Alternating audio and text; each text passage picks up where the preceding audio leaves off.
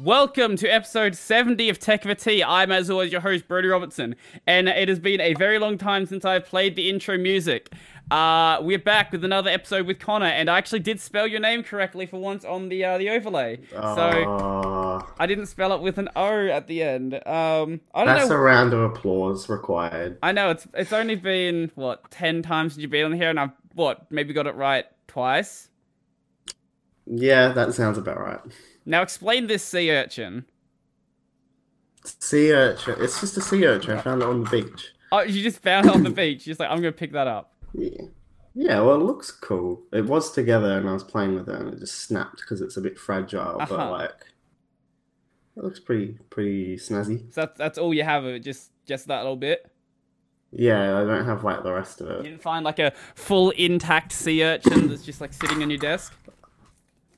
Uh, no, no. I'm sorry to disappoint, but I Okay. didn't. Well, because we're I do have some other relics on my desk though. Oh, Um, I got some some different rocks. I got oh, rocks, Uh, lovely.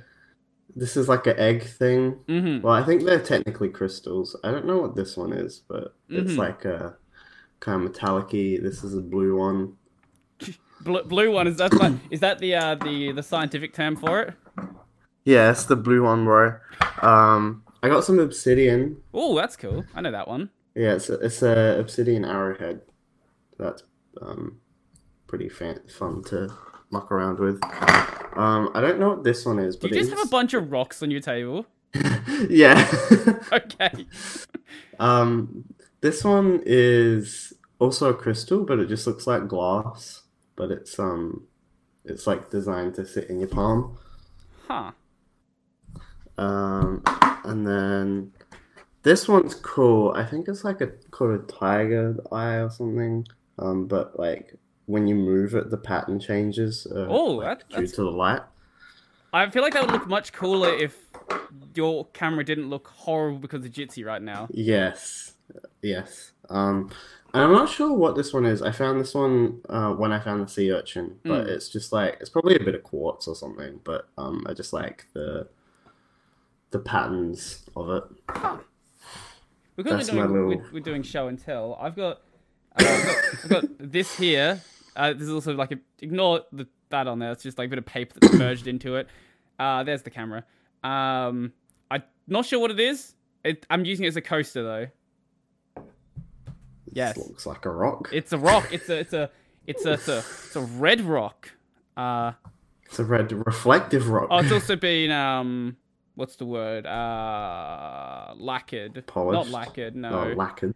uh clear cl- clear lacquer i'm sure someone who understands uh workshop words will know what you would actually put on a rock like that um actually i do haven't wait entertain people for like two seconds i've got another fun thing i Okay, talk I about do rocks or actually something have one more. I, I- I do have one more rock that I didn't show off. This one's a bit bigger. I'm not exactly. This is like the kind of rock that you'd skim along the water if it was a bit flatter, but it's quite. It's actually it's quite heavy. Like you wouldn't think it would be that heavy, but it is. It's quite a dense material, and it's smooth. I like that rock as well. That's my rock collection, though. oh i messed it up okay well i, I saw black rounded rock Yeah, it basically was a black rounded rock. mm. this one isn't a uh a rock but it's a sheep skull Oh. Yeah. my uh, my stepdad. Did, was that a finders keepers or was Uh, that uh, yeah, so my stepdad owned, or I guess owned a um a sheep farm. a sheep? No, a sheep farm. Uh, he well he he owned he owned sheep. Then we'll see what's left of them. Um, but he owned a sheep farm before, and before he sold it off, that was just one of the skulls that I found laying on the ground. Uh, because you know when when you're you know you own a farm, not all of the animals end up surviving. Some get you know I don't know I don't know how they die in a farm. Maybe not having water or something. I don't know. And that was just on the ground. And I was like, I'm gonna take that. That's mine now. And my mum was like, "Why?" It's like, "I don't know. I want to. I just want to take it." It's That's the end of the story. Item, obviously. Lovely story. Why am I not going to take the the sheep skull just sitting on the ground? Surely that seems like a very sanitary idea. Uh, sanitation, germ theory, that's for peasants, honestly. Look, it it it was before Rona. We don't need to worry about it. Germs didn't exist before Rona. Exactly. I do have a tea. Um, this is a Twinings sleepy tea. I just found it in my random box of tea bags. Mm. Um, on the other side it says "Time to chase your dreams." Wow. I thought that was quite beautiful. I haven't tasted it yet. Give us the verdict. Mm, it's nice. It's very floral, very um, herby. I want I you to think I read the on the back- with the tea that's just like absolute shit and you have no idea about it. well, it um, I'm pretty sure I read on the packet that it said um, it has like orange tree leaves in it or some shit. Mm. Um, I don't know what. I have I have had some teas that were like I'm pretty sure I told you I got like a big T2 box given to me. yeah, like, yeah, yeah. I think you've mentioned that. twenty or thirty different teas, and like some of those they were a little bit iffy. Mm. I think the only tea I've had that I just didn't like was a honey and chamomile tea. Yeah, It just uh, I think I remember you telling me that. yeah, like like like chamomile by itself is fine, but I don't know what the deal is with just sticking honey in it. That just makes it worse. I'm not a big fan of like sweet teas anyway, so that might just be part of it. You know about that sweet tea, just about the the herbal teas. Yeah, yeah, man. Exactly. Herbal teas. Um, I've got some random ass topics on here.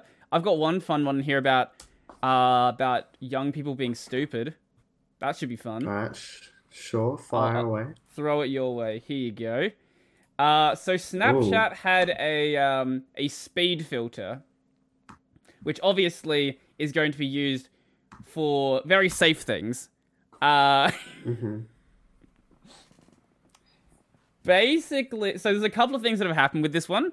Um previously people thought that if you went like above a certain speed you'd get like an achievement in snapchat which the, the fact that anyone thought that was mind-numbingly stupid but uh, this story in particular was about people basically using the filter to show off how fast they were going which I don't know how Snapchat didn't think would happen. Like, what did they think was going to, like, that was actually going to be used for?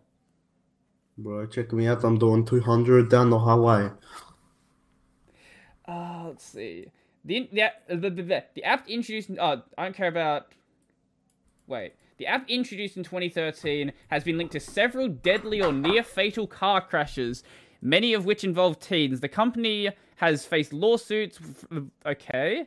Yep. Uh, do they have the specific reason in here besides people were just going fast? No, I think people were just going fast. I, you know, okay, look, if Snapchat adds some, or if any of these like social media sites add something that is going to be used to like build up clout, I wouldn't be surprised if people are going to go abuse it to do something really, really dumb. It's always, you know, classic saying where the, where there's a will, there's a way. Yeah, man. Where's a wheel to crash into a tree? There's absolutely a way to do it. Bro, I saw my Fast and Furious idol do that. I want to do it as well. Oh, speaking of Is that, that- um, Is that too soon? hmm, that's been when when wait when did he die? Let's find out. Um, I mean, I gotta be honest, I didn't really care when it did happen, but you know, I'm it's all- 2013. That's Fuck, that was a long time ago. Really? Tw- wait, 2013. Wow, I I thought it was much more recent than that. I I've entirely lost track of time apparently. Like even like before I'd I'd left uni, I guess I just had no uh no concept of what time even was anymore. But have you been um have you been keeping up with the Fast and Furious series? I don't think I've seen a singular one. Wait, really? Yeah. How? Wait, how? What do you mean how? I just haven't watched any of them. It's such a great franchise, though. What do you mean you haven't seen? it? Like, not even the first Is it one. actually? No, I haven't. I don't know if I've met anyone that hasn't seen the Fast and Furious series, but I might also just be around bogans all the time. Yeah, I reckon that's probably what it is. Mmm. Really, not not even the first one. Not at all. No, no. That's a sad life to live. Sad life. Yeah, oh man. my god. Look, how could you not enjoy your car racing series that turns into, hey, I'm gonna send a car into fucking space? Look, I'm not saying like I can't judge if it's good or not because Mhm. I haven't seen it, but like, yeah, I just I just haven't watched it. I'm I'm deeply sorry. Please, I repent for my sin. You've you've deeply offended me here by not not knowing the, the way of the Fast and the Furious. no, I guess we're just gonna have to end the podcast now. then. Absolutely. Uh, well, I mentioned that because I'm, I'm sure you know like the how the names have like gotten shorter and shorter as the series has gone on. Uh, I think so. Okay, yeah. Okay, good. Because if you didn't know that, I would ruin what I was trying to say. So it went from like the Fast and the Furious to Fast and Furious. Then over time, we got to like, uh, there was like Fast 8. And then the ninth movie is just called F9. They just don't even care anymore. People know what it's going to be. That makes It's me sad. not gonna be a title for the next one. It's just gonna be the poster. yeah, it's just a picture of Vin Diesel. Like, you know what it is. No need to tell you. Actually, it's kind of like with um, with Jason Statham movies. Like, you know, every movie that Jason Statham is is going to be uh, basically the same movie. They're just all like, "Hey, here is a generic action movie, a thousand and one. Enjoy." And you'll probably enjoy. Wait, do you actually watch action movies? That's the question. I mean, I don't not watch action Mm-hmm. movies. I just, I haven't really seen a lot of movies recently. I've been like more on the TV show of Mm. t- TV show of um being a consumer. What have you been watching? Um, Now, when you're on this, Uh, you have no idea what you've been no, watching. no, no, no. There was um, I watched uh the new season of um Master of None. That's uh, that's a good show. Mm-hmm. I don't know. I don't. I would doubt would have seen it, but I no, um, I've been watching no TV. I'm just I'm just trying to keep a conversation going. Master of None. Uh it is a comedy drama.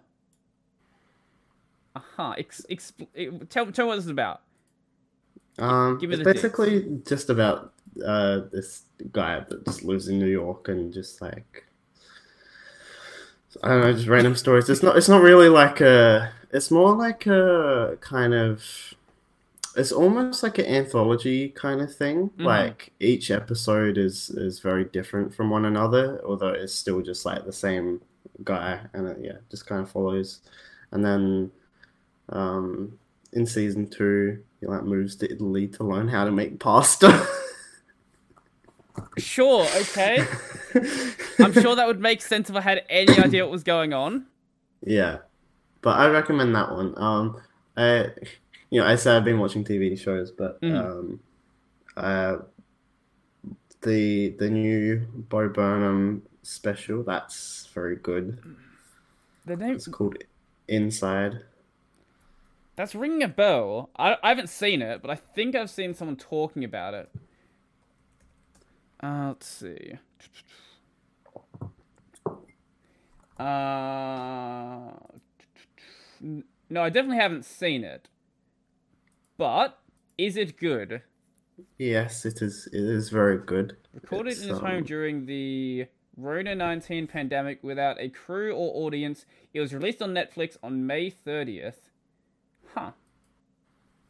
For like something all done by one person, it Mm. looks really impressive. Mhm. Like just um cinematography wise and just like um so he he does like musical comedy stuff. So like the most the majority of his like um s- special thing Mhm. is just like songs Right, right. um, uh, compared to like how a normal stand up would be, where it's like either all talking or just like majority talking or like a song or two. Mhm. Um, yeah, his his like his previous ones are like just like pretty much all songs, but Mm. they are actual like recorded um uh in front of audiences. Right, right, right. This one this one isn't, but it's still like very good. The whole comedy thing with no audience always sort of confused me. Like I know there's a lot of comedians doing the um like the online shows, but Mm. I think a lot of what comes with comedy is having it's the same thing with sport. Like when you have like an, an empty stadium, it doesn't have the like the same sort of energy that you get from from having like a big crowd of people all all enjoying the same thing. Yeah, well, that's um, that's like one of the topics that he like explores a lot Mhm. within that, like how weird it is doing like a comedy special and just like doing jokes and songs and stuff when there's no one like yeah, there's no one there to react to it. Mm. Because, like, even if you drop, like, an absolute banger of a joke, in an empty room, it would just be dead silence. hmm And that would just be. That would just be strange. And you don't. Like, also, you get a lot of, um. A lot of shows you have a lot- you have interaction with the hecklers, and if you're a good comedian, you can sort of turn that into a part of your bit. Yeah, exactly. And um he he does that in uh the, his two previous Mhm. Specials. Um yeah, it's just really interesting like cuz he has uh three live ones and then the one that's uh the the new one. Mhm. Um and it's really interesting just seeing like cuz uh the three previous ones are all I think they're all about 3 years apart and Mhm. then this one is like about five years after Right. the last one, and so yeah, just sit, like seeing the jump in between each of them in like quality and stuff is really interesting. hmm I don't think I've actually watched anybody's comedy special. The only comedy I've seen is like in person, Yeah, with the exception of like clips of some comedians I've seen online. But those are clips of when they were doing live shows. So you still you don't get the same level of, I guess, audience energy, but you still have like you still have like something there. yeah, effectively acts as like a uh, a laugh track that actually applies to things that are funny, not just what Big Bang Theory does when it's just like laugh track after like every fucking sentence.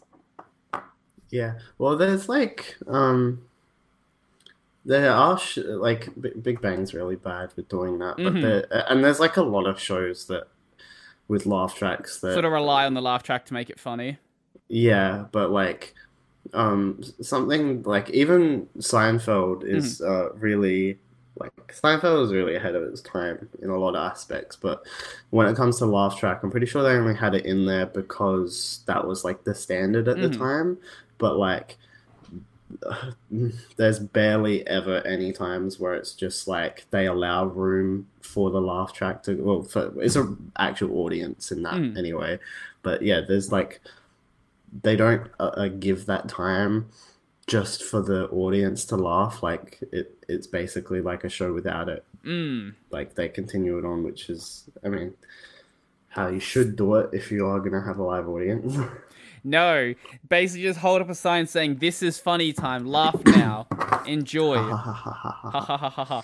ha, ha. I, uh, yeah, that, that that's definitely true. There's a lot of, but I think there's more that sort of rely on a uh, rely on it as a crutch rather than, you know, actually using it as a tool, or you know, in that case, trying to just avoid it altogether. yeah On that note, have you actually seen? There's a um, a video. There's a couple of videos out there. Uh, Big Bang Theory without the laugh track. Yeah, I have like it's just like five to ten second breaks in between them talking. Yeah, th- that's.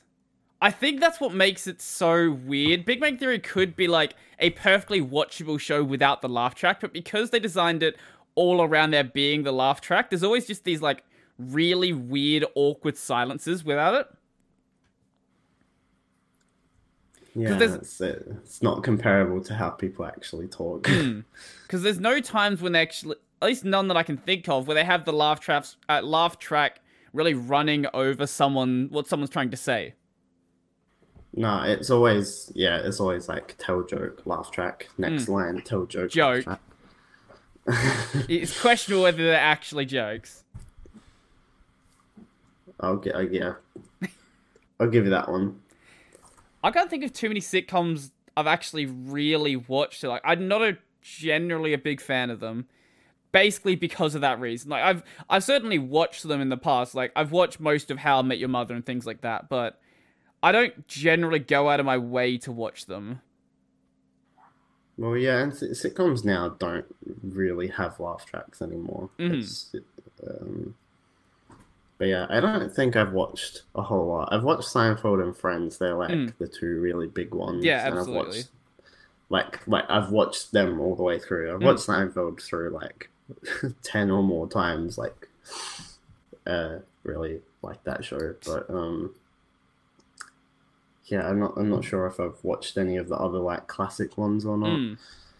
Well, yeah, I've watched those ones, but and then like the modern classics, like How I Met Your Mother and things like that. But I have no idea like what exists in the sitcom world at this point. Like, I, I, I can only imagine that they're not great. Mm. Oh, uh, One Family is technically a sitcom, and that Oh yeah, I've watched that. is that's pretty enjoyable. Mhm. I, like I like that, and yeah, it, it doesn't rely on laugh track, and it's still like actually funny. Speaking of um, speaking of shit TV, my housemate, I don't know why, she watches Home and Away. oh, lovely. And that's one of those shows that you can just like pop your head into like every couple of years and you understand everything that's going on because nothing's ever happening. like once I think once a year they do their like story arc like oh someone is in a car crash, someone's going to prison, oh someone's got cancer now. And that's the only thing that ever happens hmm and they always like hype it up whenever like any big thing is gonna happen because that's when the season finale happens. Uh, but apart from that, it's just like, oh yeah, we're just like gonna hang out on the beach, hang out in the cafe. Whoa, this is super exciting, super fun. I can't believe like just thinking of how unfulfilling writing for that show must be. Like, say you're like a new person, you're like, oh, let's actually do something interesting with it, and then Mhm. you're just like, no, Stacy twenty seven has to um, have a near miss. Uh, a near miss with a car, Mhm. um, and she's all shaken up for the episode. I do. I, I think that that and also Neighbours do exist for like a good reason. Um, because they give new Australian actors like a way to, you know, step into the acting world, step into like an actual production. Uh, like a lot of really big Australian actors started on Neighbours and Home and Away, but apart from that, it's a fucking horrible, bo- horribly boring show. It's just that it has so many viewers because of when it airs. It airs when people are eating dinner and there's nothing else on, on on TV at that point. So if you're watching TV, you're probably watching Home and Away and Neighbours. Yeah, it just like it astounds me that there's people though that actually like That actually enjoy follow it. that stuff. Mm. Like, if, like go imagine going back to the start. Actually, how old is like which one's older, Home and Away or Neighbours? Imagine going all the way back to Uh, the start and watching it. Uh, There's like literally thousands of episodes. mhm. Well, it comes out. Is it how many episodes? oh, okay, yeah, it comes out once, once a, once a day, doesn't it? Like you get it like five times a week or something stupid. Mm. Neighbours has so it's been going since 1985. There is Oh yeah. 8,641 episodes. Jesus. So yeah, it comes out five times a week. there's um there's a British uh soap drama Mm. um that I think has gone for ten thousand episodes. It's ridiculous. like it would okay it, it would be one thing if anything ever happened. But like when you have like when you have that much content coming out you just can't make an interesting show. It just it has to just be boring mundane shit. Like you you cannot actually come up with that much uh that much content that quickly. Something that's actually compelling. mm. Yeah, you don't have time to like write the kind of Yeah, just- you don't have time to and- they're just like writing the show as they're filming. They're like, oh fuck. i honestly wonder how much of that show is just improv I mean, probably a good part of it would have to be. I wouldn't. It wouldn't be surprising if they didn't actually write a lot of it. They Mm. kind of just like went off of dot points, mm. which is like basically what I do in my videos. So it, it so it works, and Mm. for something of that quality, like. I wouldn't be yeah surprised if that's like what they had to do. Well, when the level of dialogue is just like, hey, what do you want to go get for lunch? Oh, you want to go down to the cafe? Oh, yeah, let's go to the cafe. When that's your dialogue, like, you don't really need a script. You just, like, need to tell them, like, okay, what is your objective? And just get there. And this is how much Go time to you cafe. have. Go to, go to cafe because plot progression happens here. By plot progression, I mean, I don't know, someone's gonna see you with a girl while you've got a girlfriend, and that's gonna be the big drama of the week. Or, Scandalous. or you're like talking to people while you, you yeah, wow. That, actually, that's, I saw you with Rebecca at the cafe. actually, that's too much drama for Home and Away and Neighbors. Like, that, that's too much. That'll take like three months to That's- resolve. That's the season finale. Mm. I'm, I wonder, how- okay. Is Jonathan walking out of Neighbours? Well, they they do have to kind of like frequently kill people off because when someone actually does show the fact that they're actually a good actor, usually they're just gonna go get another job. You have obviously the exceptions of people who like never leave neighbors and never leave home. The people who've been there like since the show has started. But apart from those people, everyone else is just like, well, I'm just gonna use this to get a better job. Can't believe you disrespecting An Aussie icon. Yeah. Oh, I, one of one of the guys in my Discord also disrespected an Aussie icon. He spelt Steve Irwin's last name with an E. Irwin. Irwin. I mean, technically, like, would make the same It noise. would. It's just bad. It's just English's fault for having letters that make the same noises. Mm.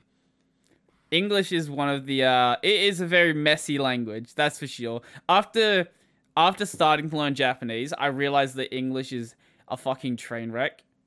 hmm because with with Japanese, you have a very set number of sounds, and those are the only sounds that can exist in the language.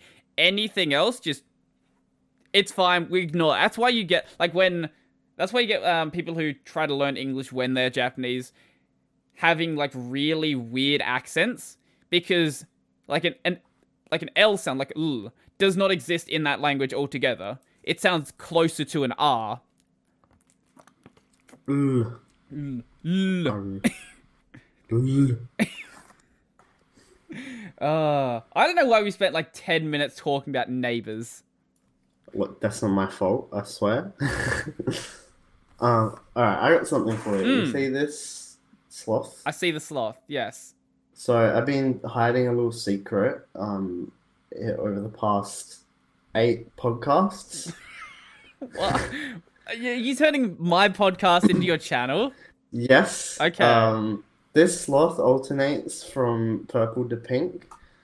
Um, and so if you go back to the past eight, including this one, uh, one of them, I think this one is a zero, and the purple one is a is a one, and in binary it it reads out forty six. Why? Why? What are you doing? I don't know, but like on some of the other weeks. That's why I would take so long, is because I was going back through the old episodes trying to make sure I had the right color swap. I fucking hate you. Why 46 of all numbers? Because forty six is like the the number from from my videos. Hmm, okay. It it pops up a lot, Does it? Okay. I, and it's hidden in a lot of places. I There's guess- literally a video called the forty sixth floor. So is there? yeah, I guess I just don't pay enough attention to your channel. What do you. Oh, fucking hell. I hate you. Yeah, okay, I see it. The 46th floor uh, original I've colour. hijacked your channel.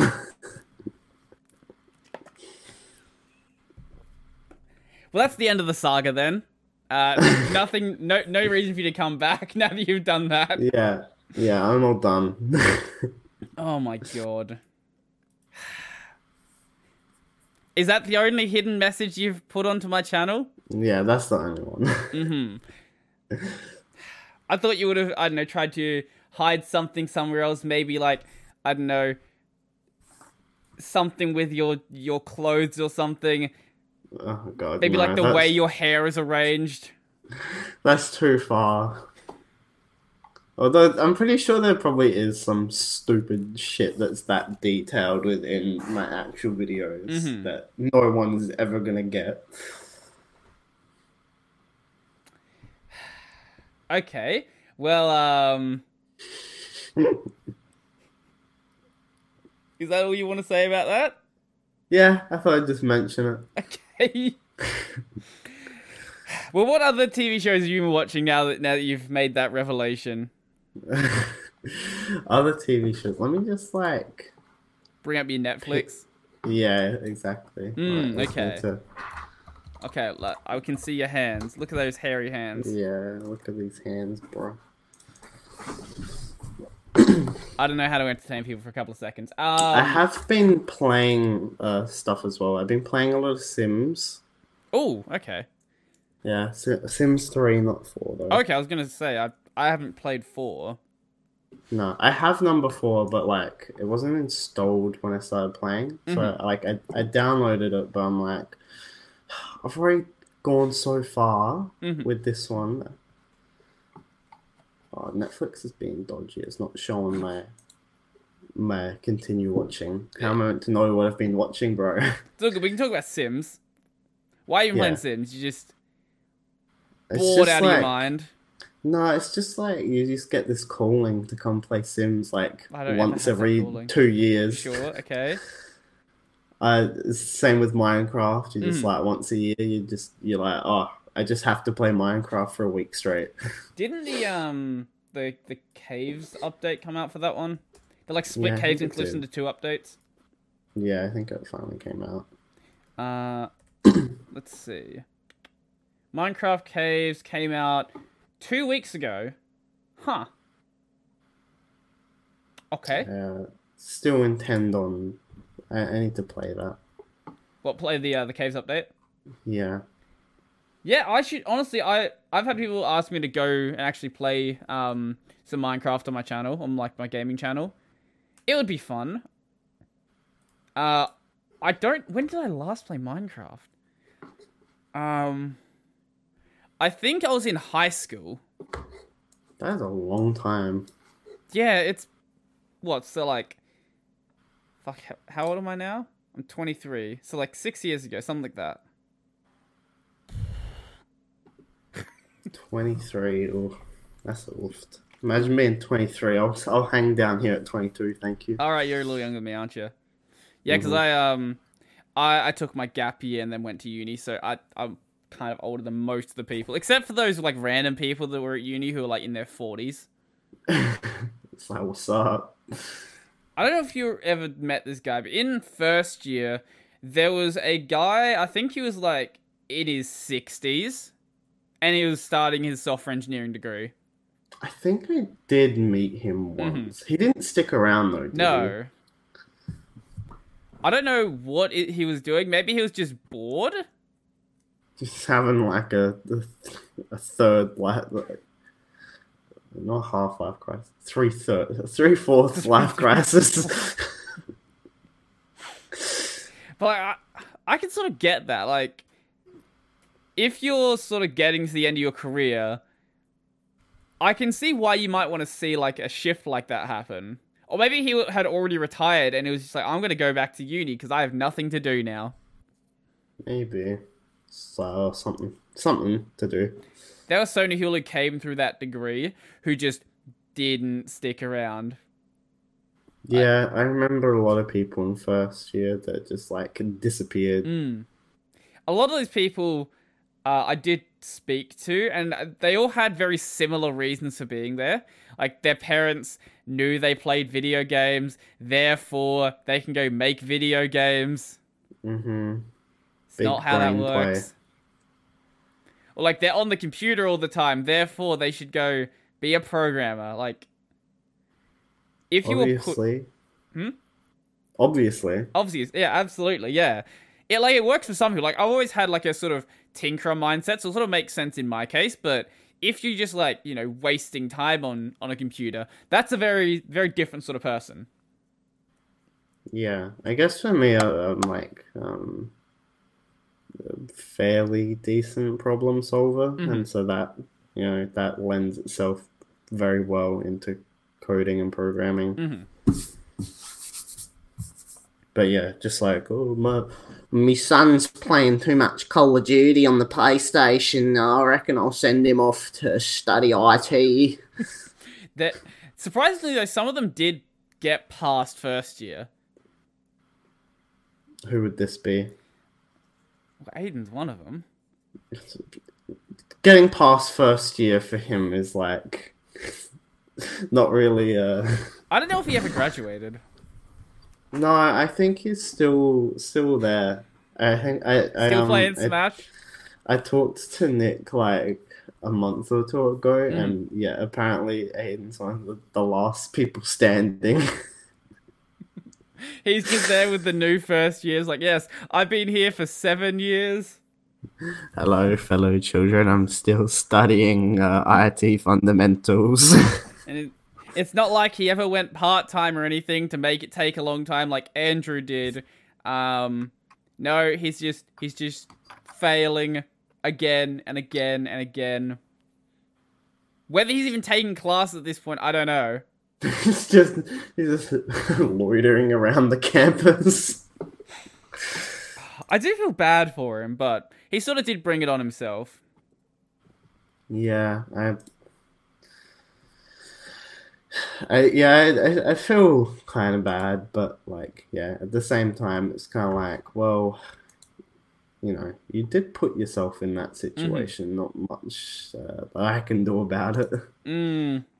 Like, people would help him from time to time. He just didn't really want to help himself.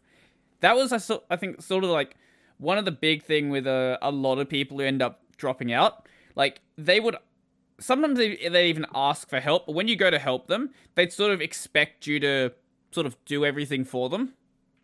Yeah, they weren't willing to to learn it from your Mm. help.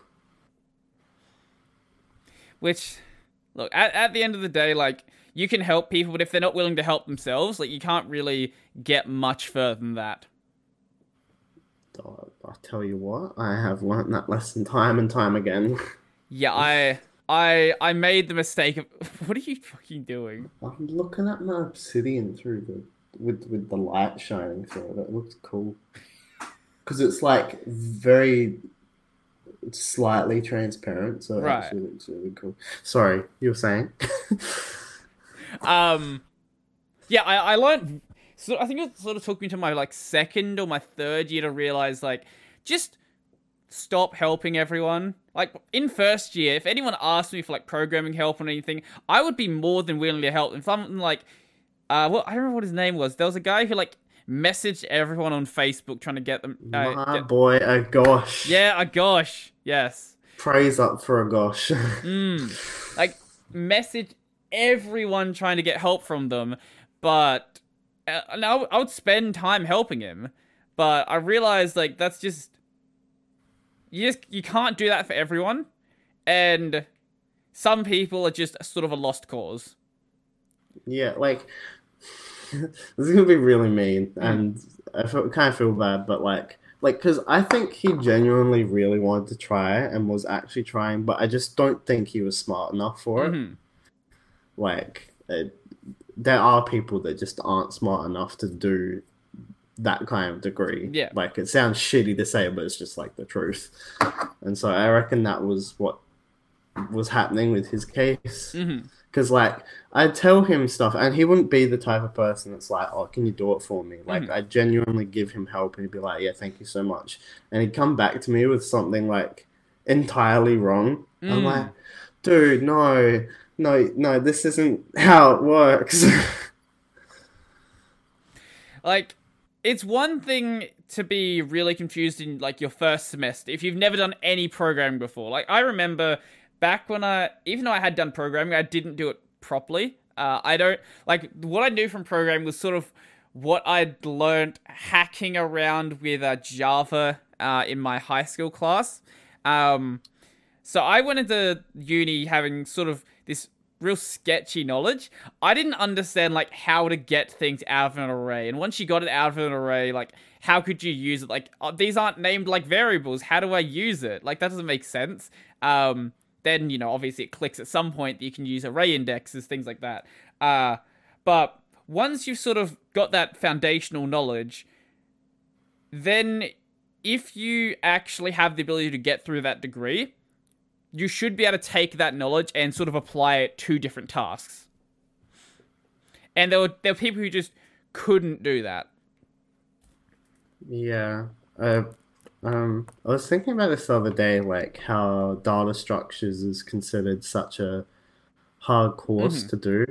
I think um, that's because you have to like, because you're you kind of like taught, um, at least in first year, like Mhm. or first first semester when you're first learning it, like you're taught to think kind of just in terms of like the actual code and each line and stuff. Mhm. But past that, so especially when you start learning object oriented and like yeah data structures, you have to like think a lot more visually and like actually imagine the kind of like yeah the visual metaphors there are for these lines of code. I think people really struggled with that, but um, I, I found it quite easy to pick up just because I already thought in a very visual way. But I think yeah, there's a lot of people that struggled because that's not how they see stuff in their head. Uh, data structures. It was a difficult course if you tried to do everything in your head. Like, say, like I think what was there? There was assignment on linked lists, binary trees. I think the second one was also on binary trees, doing like a star or something. That No, the right. first one, the first one was all linked lists, Mm. like single and double. I forget what they're called, but like Yeah. how how one only goes forward you and never how write your own goes linked list. forward You just back. use a library for it. Yeah. Um, but yeah, the second one was was trees and um, uh, use it, uh, the different kind of algorithms to search them. I don't remember what the third assignment was. though. I vaguely recall it was also binary trees, and you were doing like a star searches and stuff. maybe. I think second assignment was making the tree, um, and you were given the search algorithms, and then third one you had to like make the algorithm That yourself and given the tree. vaguely familiar. I know there was definitely a star in there somewhere. Yeah. The other thing that didn't really help with okay, this is sort of a problem I have with a lot of the degree. There was a lot of stuff that wasn't really taught. I think I think what really hurts the degree a lot is the fact that it relies almost exclusively on external resources. Like you could do that entire degree not paying a cent. Just like go to like free code camp and get the exact same content. Yeah, like I, especially just like being pointed to a textbook. Mm. I like I know for me, I just fucking turn off the instant I start reading a textbook, Mhm. and so like I never like past like I never bought a textbook, but first but after first year, I just stopped like downloading them Mm. and reading them. I was like, I'm not getting anything from this. This Yeah. is just like putting me to sleep. Like I don't know I what thi- it. Oh, sorry. I was just gonna say, I think that's a definite like just weakness of, Mm. of the course is just like yeah, being pointed towards a textbook instead of trying to explain that better or or using like little small assignment examples or something. Yeah, I don't know what it is about textbooks. Like, I've let's see what I've got down here. I've actually got, I've got a, I think one, not one, not one for the course, uh, for the degree. One that I bought because it's actually just a good book. Uh huh. Oh wait, I actually do have a textbook here. Uh, here we go. So, uh, here is a copy of Effective C++. Not a good book. Uh, That cover though. yeah, I know. Like, look at that. There's like fucking eagles on there. They're shit eagles. They're shit American eagles. Um, but yeah. Then we have uh, then we have a fucking phone book. This is Code Complete. oh jeez. That's actually a good book. I highly recommend this one. Um, it is 900 pages long. Um, God. Uh, both these books, even though I, I, I do think they are relatively better than, th- you know, like reading, what, like, um, what was the Java book we had? Absolute Java? Yeah, something like that. That is, it puts you to sleep. At least those ones do a better job at like sort of, sort of trying to keep you engaged with the content. But at the end of the day, like I, we'd be given like sometimes the chapters would be like 15 pages long, and that would take me like three hours to read. I know. I um. I uh, for is IT fundamentals. Is that the Java course? No, IT Fundamentals was Adam's first course. That's right. What is the Java course called? Um, Programming Fundamentals. That's what I was thinking. I don't know if they still. I think it's they've changed stuff up now. There's a lot more Python in the degree now, but yeah, that was the one we did. Yeah, I remember um, on the train ride to uni, I'd remember I'd be like, fuck, I was meant to read 15 pages of, this. I just like skim through it. I'm like, bro, this is just going to be on your lectures, just your lecture slides. Like, fucking Stuart's three hour fucking lecture Yeah. where he doesn't say anything for half the time and be like, oh, if you don't attend the lecture, you're not learning. yeah, exactly. um, I. Yeah, that's another thing. I realized after first year, going to lectures was the dumbest thing. Like, there was no reason to do so. I showed up for a couple of them uh, in final year, uh, in um, the IT project, just because they cared that you showed up. But besides that, you got all of the exact same content just watching it online. Yeah. Um, I would, I would only show up to lectures if I had other stuff on during the day. Yeah.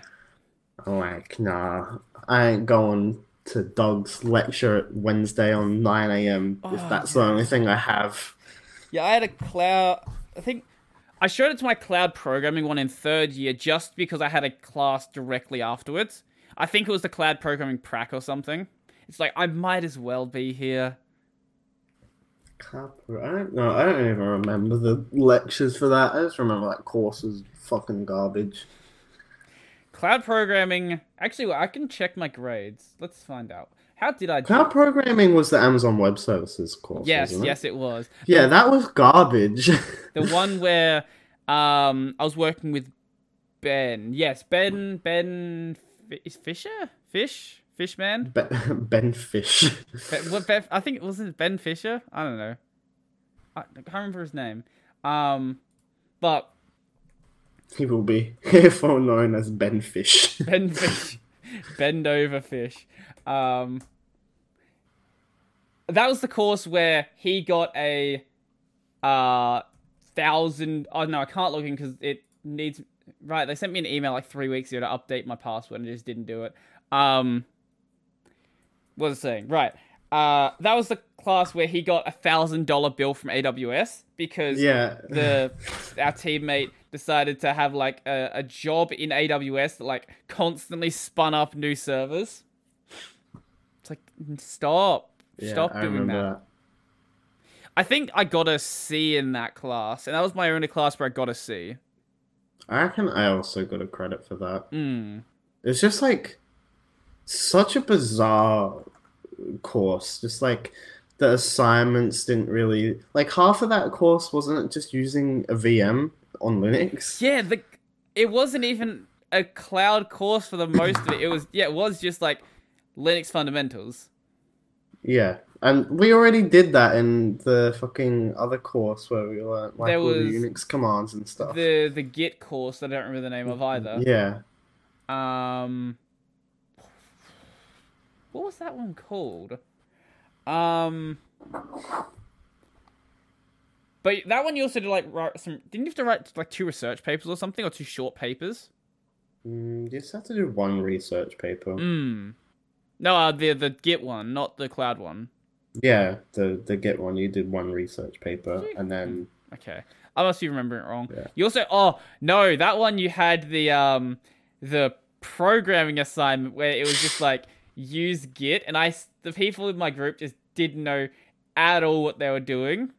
Like they didn't even know. Like some of the people in my group didn't even know Java, and oh, Cause all you had to do, I think it was just like do some basic maths or something like that, and they just could not work it out. They compiled code that, they uh, uh, submitted code that just wouldn't compile. I was like, what are you guys doing?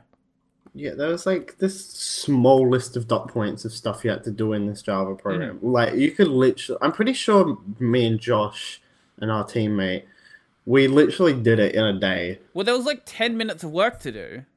Yeah, exactly, and just like making sure you just fucking uh, send it all to your GitHub or whatever. Yeah, the main because the main requirement was like showing that you know how to like use remotes and make pull requests and things like that. That's that's yeah, pretty and, much and it. how to commit properly. Hmm. I'm looking at the uh, the list of courses right now. A lot of them sound similar to what we did. Uh so design thinking and digital innovation was replaced with design thinking studio, which I'm sure is the exact same class. Bro, fancy name. Mate, I, I love design thinking and digital innovation. What a great class that was. Don't you enjoy making documents and prototypes out of paper?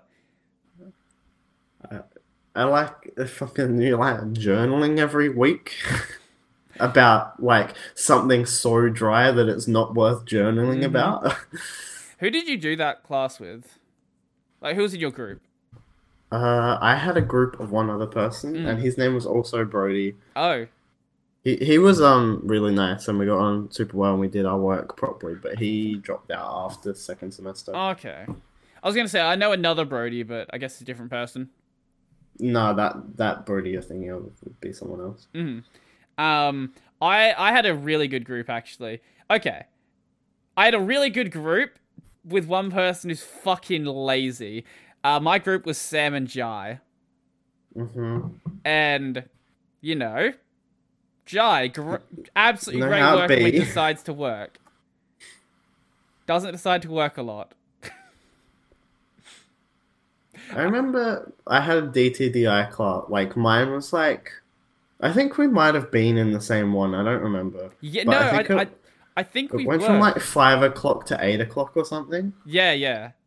Yeah, I remember. Um, I had that class on my birthday. I'm like, what a fucking fun way to spend my day. I'm pretty sure I had like a full day of uni, and that was at the end of it. I'm like, wow, Mhm. happy fucking birthday to me, and then I have to go ride home for an hour.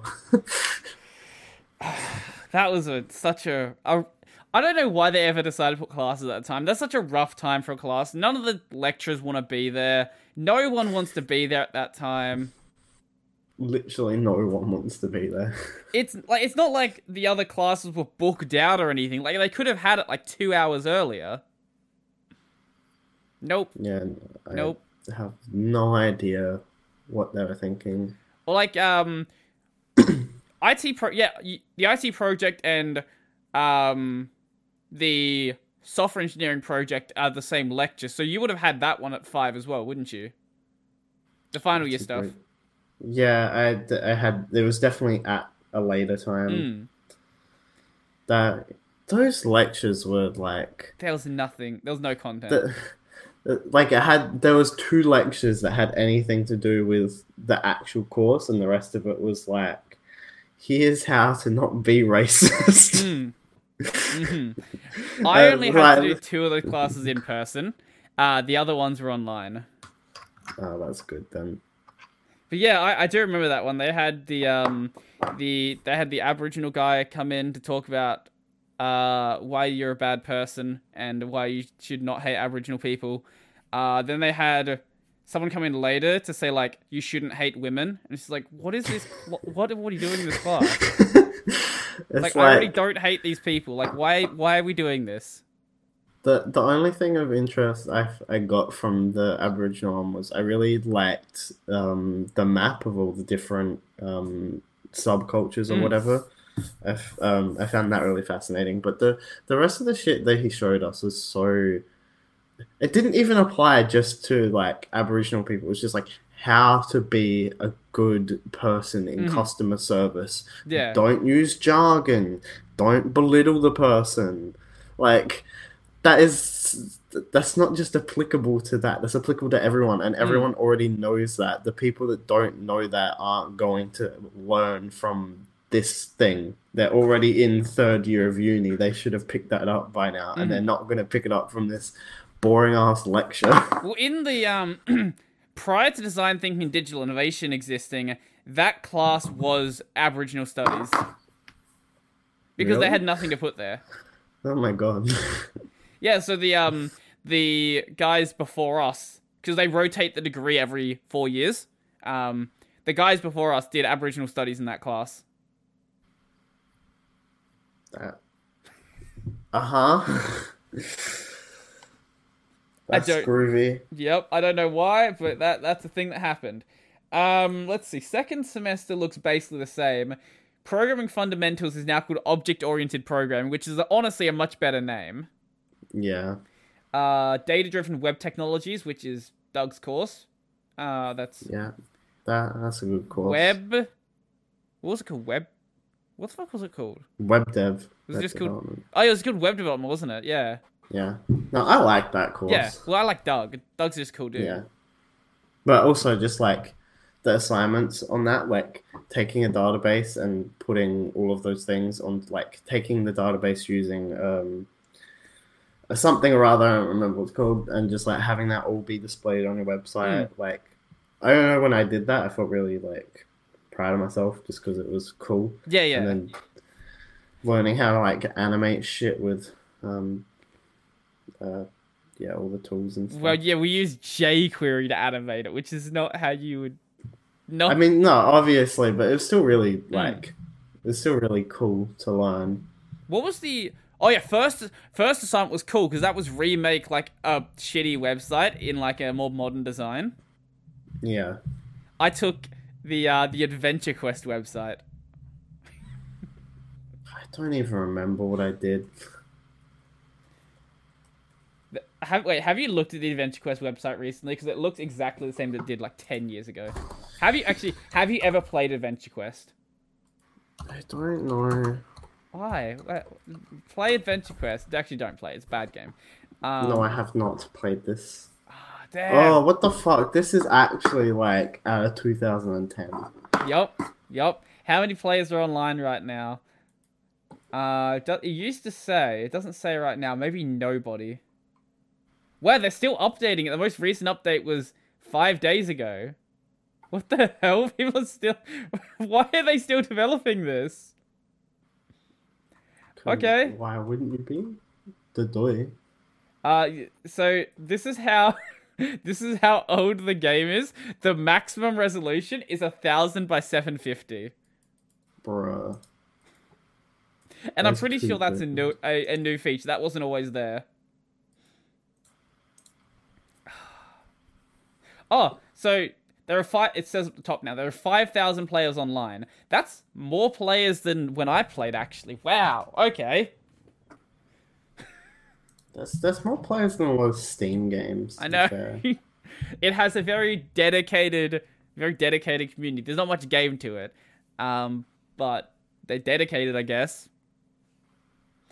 Uh, what was I saying?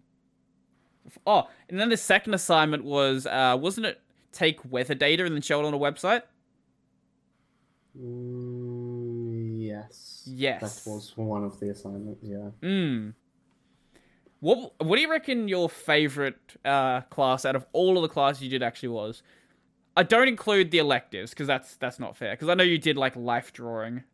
Yeah, life drawing was awesome. Not counting Um, life drawing. Honestly, I reckon IT project. I loved that course.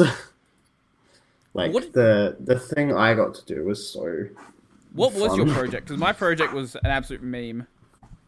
Um, I had to design a, uh, like a not not a program as in computer program, like a um, like a week long program Mhm. for um, work experience, basically. Oh, not not even work experience, just like a course for high schoolers to go through Mhm. to understand the different parts of like um, IT, so like Mhm. programming, designing, um, like team management and stuff. Uh, yeah, getting high, like a program for high schools to come through that, get a good grasp Mhm. of each of those, and um, yeah, just expose them to like the world of IT as a like effort to get them to study it or whatever. And so yeah, that was really good. Is that something that ended up actually getting used? Because I know some people did uh, actually did projects that did end up being used in the real world. Yeah, it got used. Like, so I did it for the Department of Human Services, Mm-hmm. and like, yeah, they've actually used it since then, which Mhm. is really good. And like, everyone that went through it really enjoyed it, which, you know, I was pretty happy with hearing about that. That, that's actually good because um, my one, my one didn't get used. Um, mine one was a. I got the biggest joke project you could ever imagine. Me and Reese got such a great project. Um, so we got a scholarship, which is already a massive thing.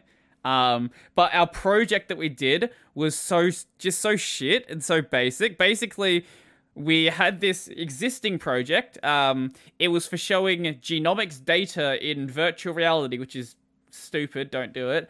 Um, The code base is a mess as well, and it's not any less of a mess after we left it. Um, basically, we just had to add a couple of features to it. That's pretty much it. Bruce would be like, hey, "We want this thing." Like, okay, we'll add that. He, he initially he wanted us to do something complicated. Then he realized, like, wait, nah, that's fine. Uh, just get him to do something basic. Him to do this like thing. Really, the work that we did because we had a full year project rather than a semester. The work we did honestly would have really taken like maybe two months at most.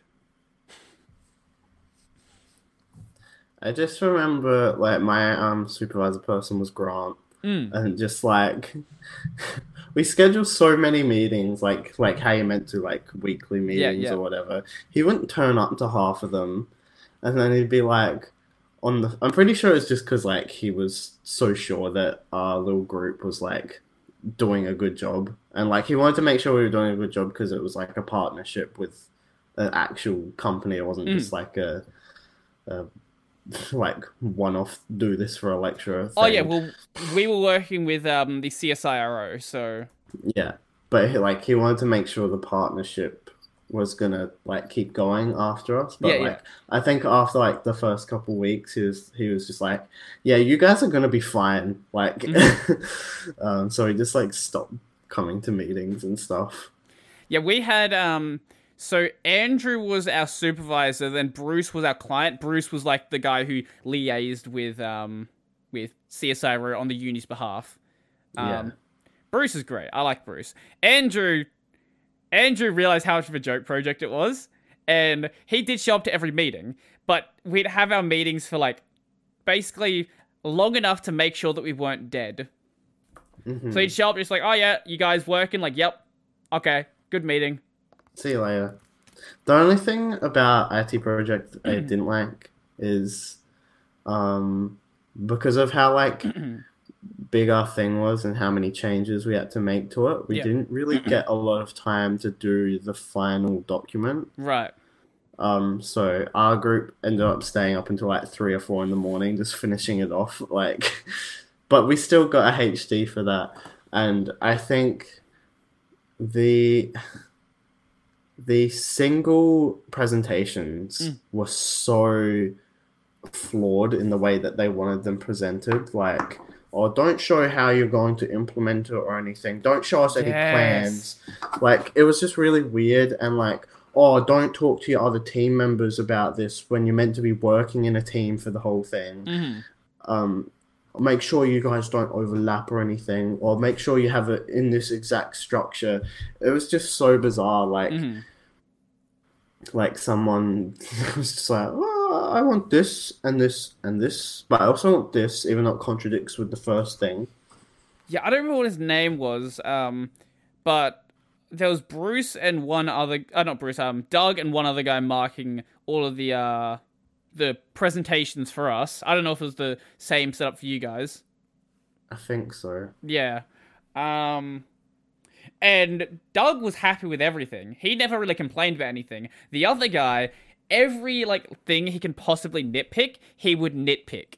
Uh, what? Okay, it, it was he was nitpicking so much stuff that when we did our our group presentation, he thought that I, th- I think it was like the second group presentation or something. I don't know. Doesn't matter. One of the group presentations, he thought that we had cheated and that Andrew made the presentation for us. It's like no, just because it's good doesn't mean we cheated. What do you stop? I got in trouble because apparently my slides design was too boring. Too software engineer like. Well, not. no, it wasn't that. It was just they were too plain, which Hmm. is bullshit because I, I purposely didn't use one of the pre-done um, PowerPoint Mhm. thingos because I was like, this looks like shit and does not suit our presentation, whatever. Mhm. And I went through and did custom slides for all of them. Like, our thing was like, um, and, and I also uh, we had our logo, which is like um, SDLC in a HTML tag bracket.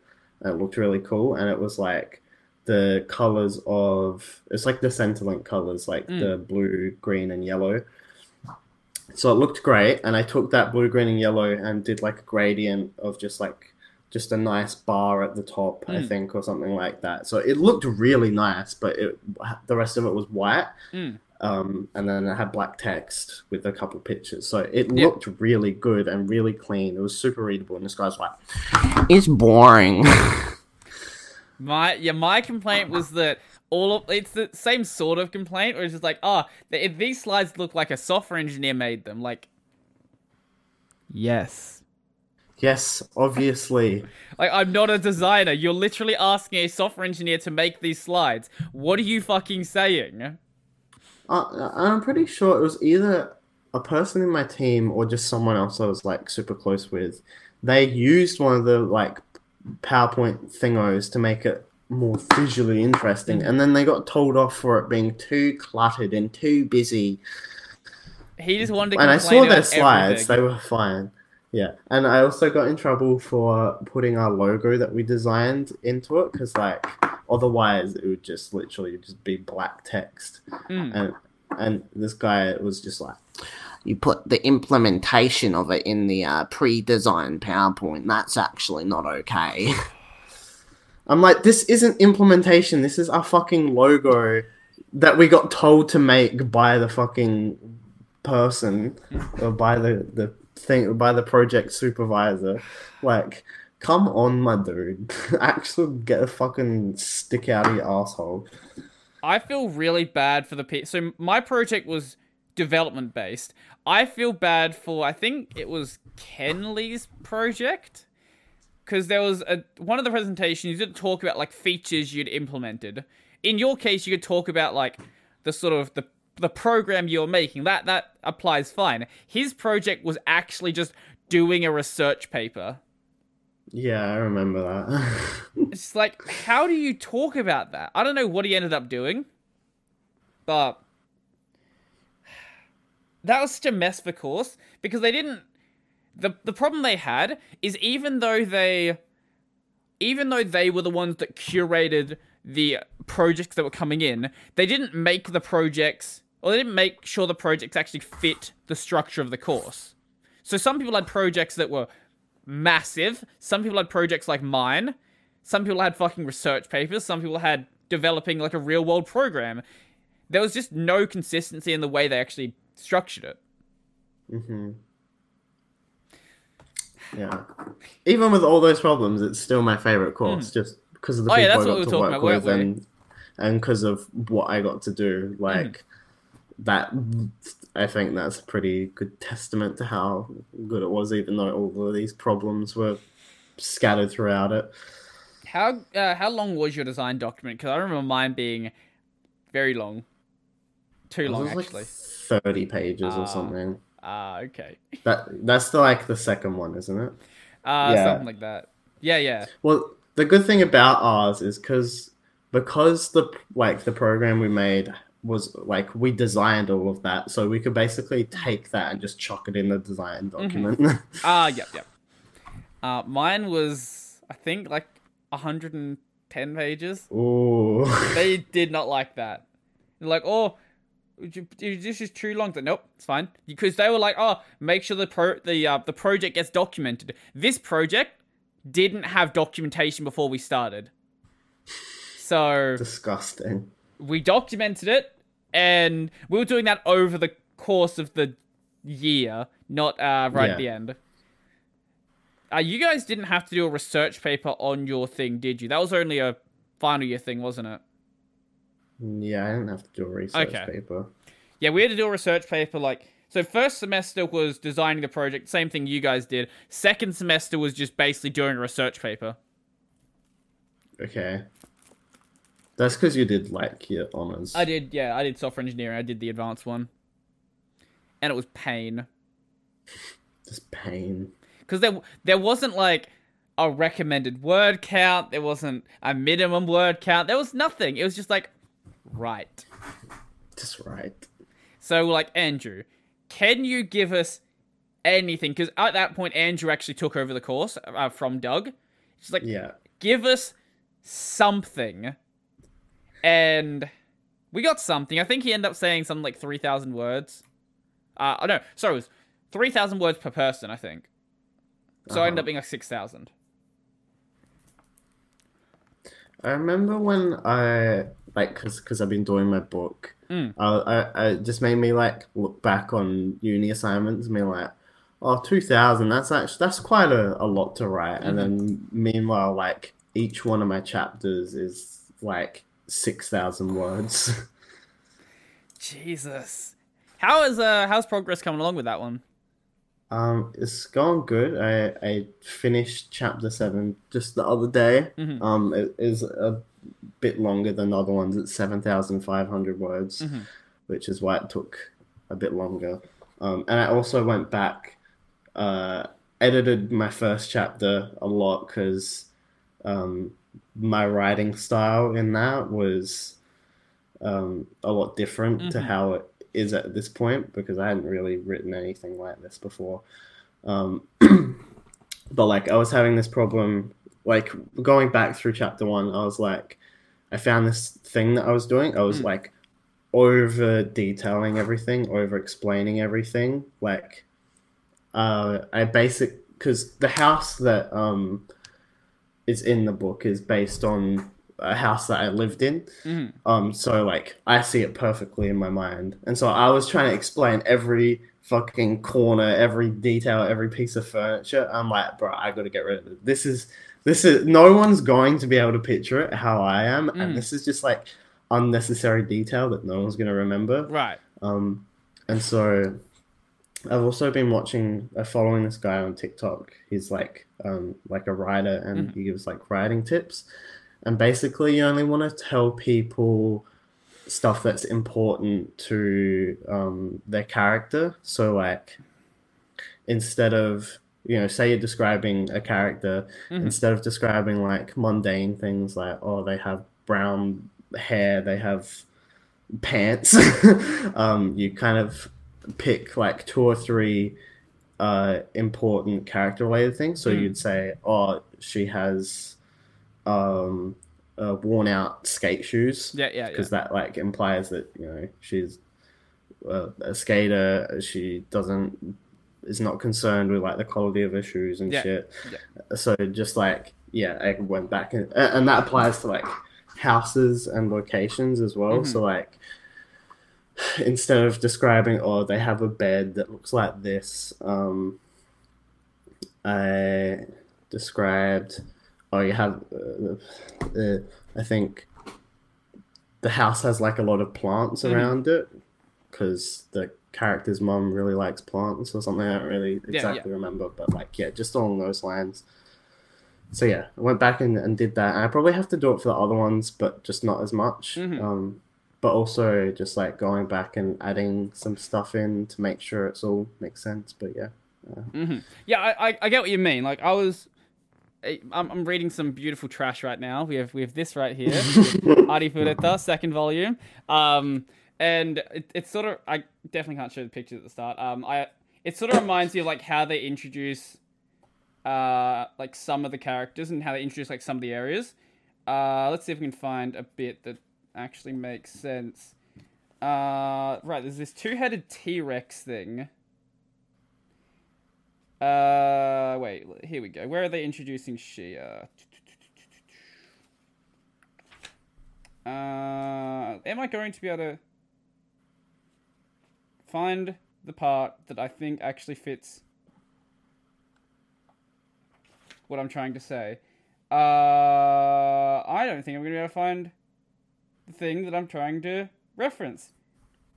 rest in peace. Rest in peace. Um. Wait, I. No, I'm not finding it. Shit. Ignore my entire point I was trying to make. But, like, I, I- definitely understand the point you're you're trying to get at with like describing things like that. Um.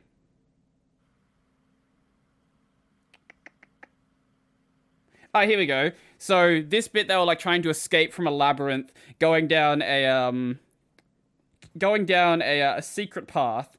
Uh, so Hajime and Yue nodded to each other and stepped forward into the passage. Uh, into the passage. They didn't find any forks in the road, so they just kept going. There were a, uh, a few more sealed doors and traps along the way, but Orcus's ring opened or disabled them all automatically. Both of them were on their uh, both of them were on their guard, but that proved unnecessary as they continued with that instant until finally they spotted a faint light in the distance. So instead of, you know, explaining every fucking turn in the in the path, explaining the the cracks in the wall that don't really matter, you sort of just get to the the details that sort of drags the story along. Yeah. Uh, uh, something else as well is like you can use extreme detail as like a, a storytelling device. So like if you want like this is something I've done. If you want um it to be like really slow and like um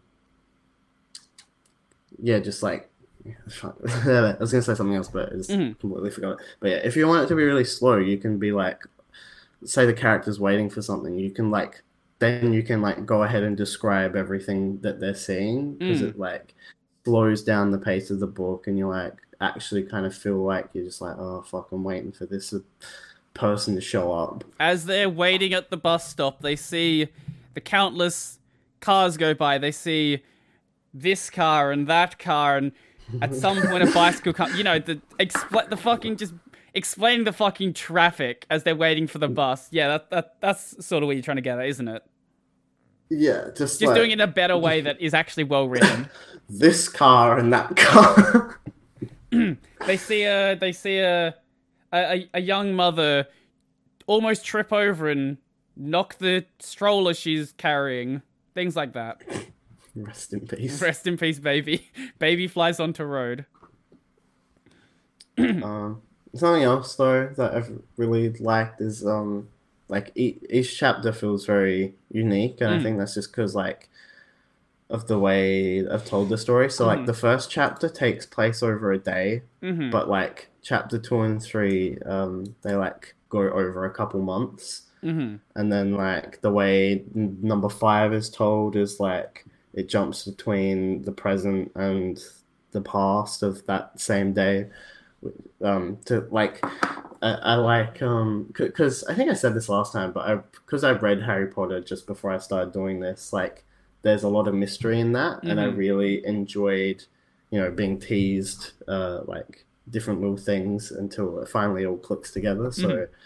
just like yeah, using different um narrative structures to to achieve that like achieve mystery and and tease stuff Mm. through that has been really fun If anyone who hasn't um, seen the previous ones, just give a quick rundown of uh, what the book is about. uh it's essentially about uh this girl called it, it it's basically a biography of me but um fictionalized hmm Um, so it's about a girl called Erica, and she finds this uh, this book.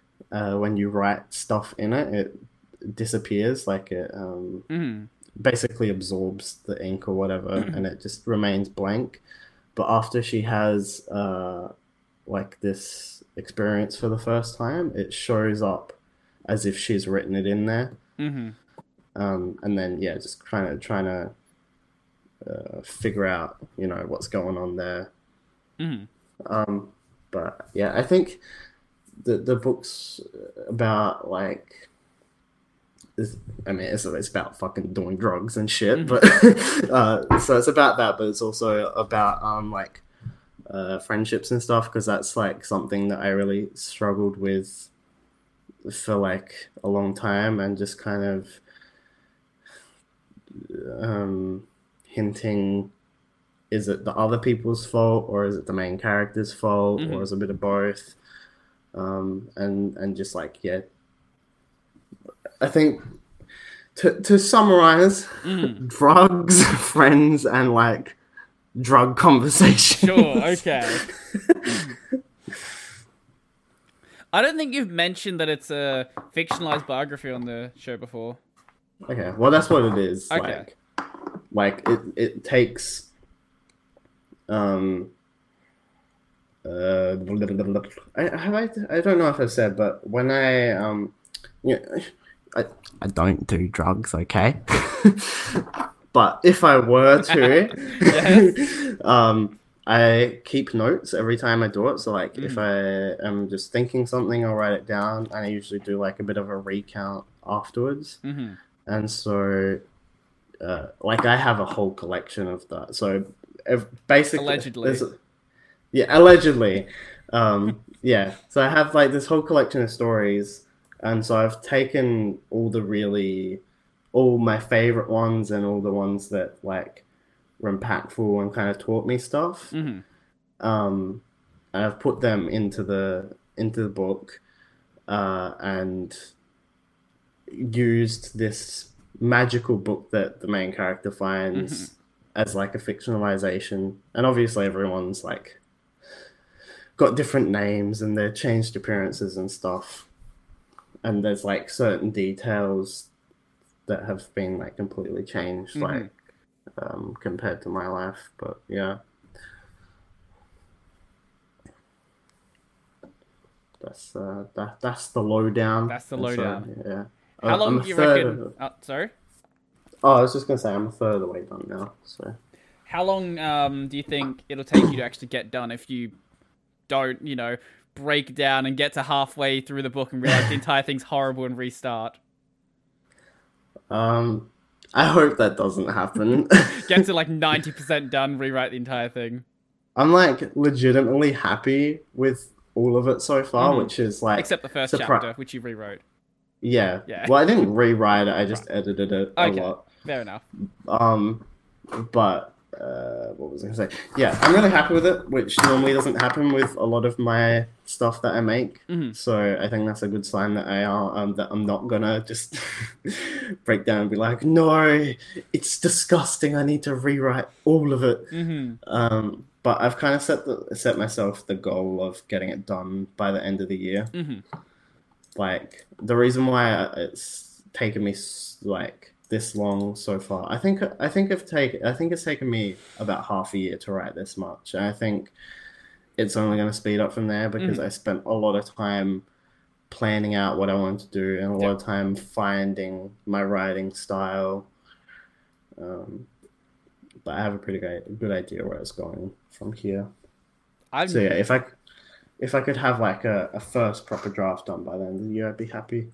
hmm Well, I hope that goes well. Um, I, for one, haven't really done much creative writing at all.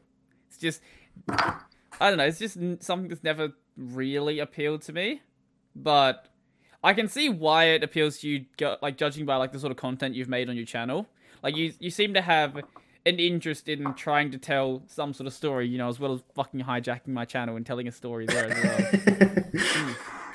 I haven't really told a story. it's just You're trying to little- connect it into your own story. little Easter egg. I Mm. was thinking about like I remember when I first came on, I was like, oh, should I continue my character of the one that's on the channel? But I was like, oh no, I can't be fucked.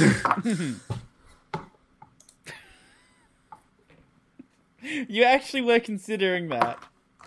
I was considering it, but like it'd just be too much effort to try and work it into everything hmm else that I already have going with that. Right. I still am planning to make more videos. Like Mhm. I still have like a pretty good plan of the next couple. I just have I don't know, I've had a lot of stuff going on. Um but I just uh, I also have I haven't been really feeling it recently. That's something um I thought was funny is like in in my book is um a lot of the times it's it, it talks about uh, uh, the main character trying to force stuff out of the magical book. Like Mhm. she's like, "Oh, I'm gonna have, I'm gonna go, um, get high a bunch of times to try and like get the book to write shit down for me," but Mhm. it doesn't. It doesn't work for her because she's trying to force it. Right. And I found it funny because I'd have that exact same thing happen when I was trying to write it if I wasn't in the right mood. Like hmm trying to write while I wasn't meant to. It just it was just a slog. I'd get like two sentences done. I'm like, nah, fuck this. hmm And I think it's the same with uh, making videos as well. It's like there's been times where I've made videos when I really haven't wanted to, and I think they're my worst videos. hmm So I've kind of just left it. Uh, the kind of approach I'm taking now is like I'll make videos when I have the the call to it. I guess. Mhm. I think that will that that's resulted in stuff that's a lot better.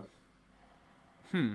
I I can certainly respect that approach, but I sort of look at it in the sort of exact opposite way. Um, got this tweet here from uh, Ben Awad, and he sort of sums up where I, I stand on it like pretty pretty succinctly. Um, let me see. Yeah, there we go. Uh, other, uh, is it showing on the screen? Yes, it is. Uh, other than waiting, this is what I do when I get writer's block and can't think of any good ideas. I do a lot of bad ideas. I apply this to code, content startups. Making good content is a prerequisite to make. Uh, so, making bad content is a prerequisite to making good content. Yeah, I definitely um I definitely get that as well. That's like definitely another good approach. Like you just um that that, that is a tip I've heard for writing is like just Mhm. allow yourself to write pure shit and Mhm. then go back over it afterwards. I think I have done that a couple times. It's just um I'll like um switch between the two of them. But Mm. I don't think I've really I, I haven't really done that for my channel though because it's such a, a tightly connected story. Mhm. I, I don't want to have. I, I want to try and not have a bad video in there, especially if it's going to be a really important one in the overarching story. No, I, I can certainly get that. With that, that's why I, I, I get your approach. It's just not the way that I like to handle stuff myself. But uh, uh, it is good to see that you are applying that at least to the writing. Because otherwise, Yeah. you know, you might actually hit a point where even though you have plans it out, you're just not sure how to actually start your plan. Yeah, well, I remember um, I finished my first chapter and I was like, wait, what the fuck? I actually wrote like 6,000 words of a chapter, and yeah, tr- trying to start the second one was really intimidating. Mhm. But yeah, I kind of like let myself do a bit of a janky job and then fixed it afterwards, and yeah, going forward from that was Mhm. fine. I'm sure like there's there has to be like some some like level of intimidation you have where now you see like there's what twenty one thousand words something like that. Actually, no, sorry, more than that, twenty eight thousand if you've got seven chapters. Um, Like going back and like having to read and edit that like must as time goes on as more and more gets added to it must get more and more overwhelming. Yeah, of course, and like making sure everything makes sense and like linking stuff from, um, well, like making sure that stuff that's alluded to in the first couple chapters is like starting to pay off. Mhm. Like making sure all of that makes sense, and yeah, having to go back and read through a bunch of stuff does get a bit intimidating. Mhm. Um, yeah. How so? I'm, I'm sure you probably don't have it formatted in like the sort of book style yet, but if it if it was, um, how many pages would it end up actually being, as it currently stands? Do you reckon? Well, I think each chapter is about 12 A4 pages. Right. And so I've been told, oh, I saw a thing um, that basically you kind of just rotate it and then you split it into two columns, like landscape wise. So you'd end up having about double the amount. Um, that doesn't account for like the kind of more special formatting for like if you have notes or stuff Mm. written in there. But yeah, I've kind of just gone from for, for like a double, so probably like just an estimate of like 25 the 20 to 25 pages each chapter so Mhm. like um yeah it'd be close to 200 pages now yeah, that. I yeah, it might. I, I think I'm onto something with it being a little overwhelming to go back and edit. yeah just a little bit Because well, actually if m- maybe more like 170ish Mm-hmm. Jeez. I'm I'm happy to see that it's coming along because you've been working on this for quite a while. You hadn't started it when we did the first episode, had you? of the podcast Yeah, yeah. no i started this probably around uh december Okay. So I don't know what episode we would have been on. Um Well, this is episode 70. So yes, episode, so probably around like 40 or so, I reckon. yeah that sounds about right You've made a lot of progress then. Uh, yeah, like I, I'm pretty sure I am making good progress because I know books. Like, like if you're not an established writer that can just like smash stuff out, I'm pretty sure writing a book properly takes like anywhere from a year to to two years. So I think I am on pretty good track Mhm. with where I'm at. So you said it was going to be you say 10 chapters? 11 chapters? Tw- 20. 21. 21? oh, okay, I was completely wrong. That's going to be a little long. Um yeah, Well, that would. Okay, so that would be somewhere in the range of like what, f- close to 500 pages at that point, wouldn't it? uh, Wait, my my maths is completely off. What is 21 times five? Uh, No, not, not uh wait, no, 21 not 21. I'm fucking broken. Uh let me just get the old Yeah. calculator up. maths. Tw- uh fuck. Tw- 20 times 21. So Oh. about 4 420 pages. Okay. So yeah, 400 to 500 pages I'm guessing. Like the next chapter I'm doing is going to be a bit shorter. Mhm. Just Are you Um, going to make it end on 420 pages? I don't know how. Like that'd be so annoying to do because you also have to consider like the shit the publisher would want to put at Yeah. the front and the backs of the book. That would just would be be good for the meme, meme. though. It would be a good meme. Have you looked more into like how you would possibly get something like that published? Not yet. I kind of wanted to just have a draft of it first before I looked into it or approached anywhere with it. Mm-hmm. Um, just to be like, hey, I've actually done it. You can you can trust me. I'm not gonna like write two chapters and then give up. Mm-hmm. Um, but I know that you can self-publish through like Amazon and stuff. Yeah, yeah. Uh, Hail Jeffrey. Um, so if if getting it actually published didn't work out, I think that's what I would end up doing. Mm-hmm. But- yeah, I know there's a lot of authors do go through that pr- approach because either they aren't an established author or for whatever reason, uh, no author really wants to touch them. They're like maybe like some sort of sensitive political figure or something like that, and that just seems like an approach that just sort of works.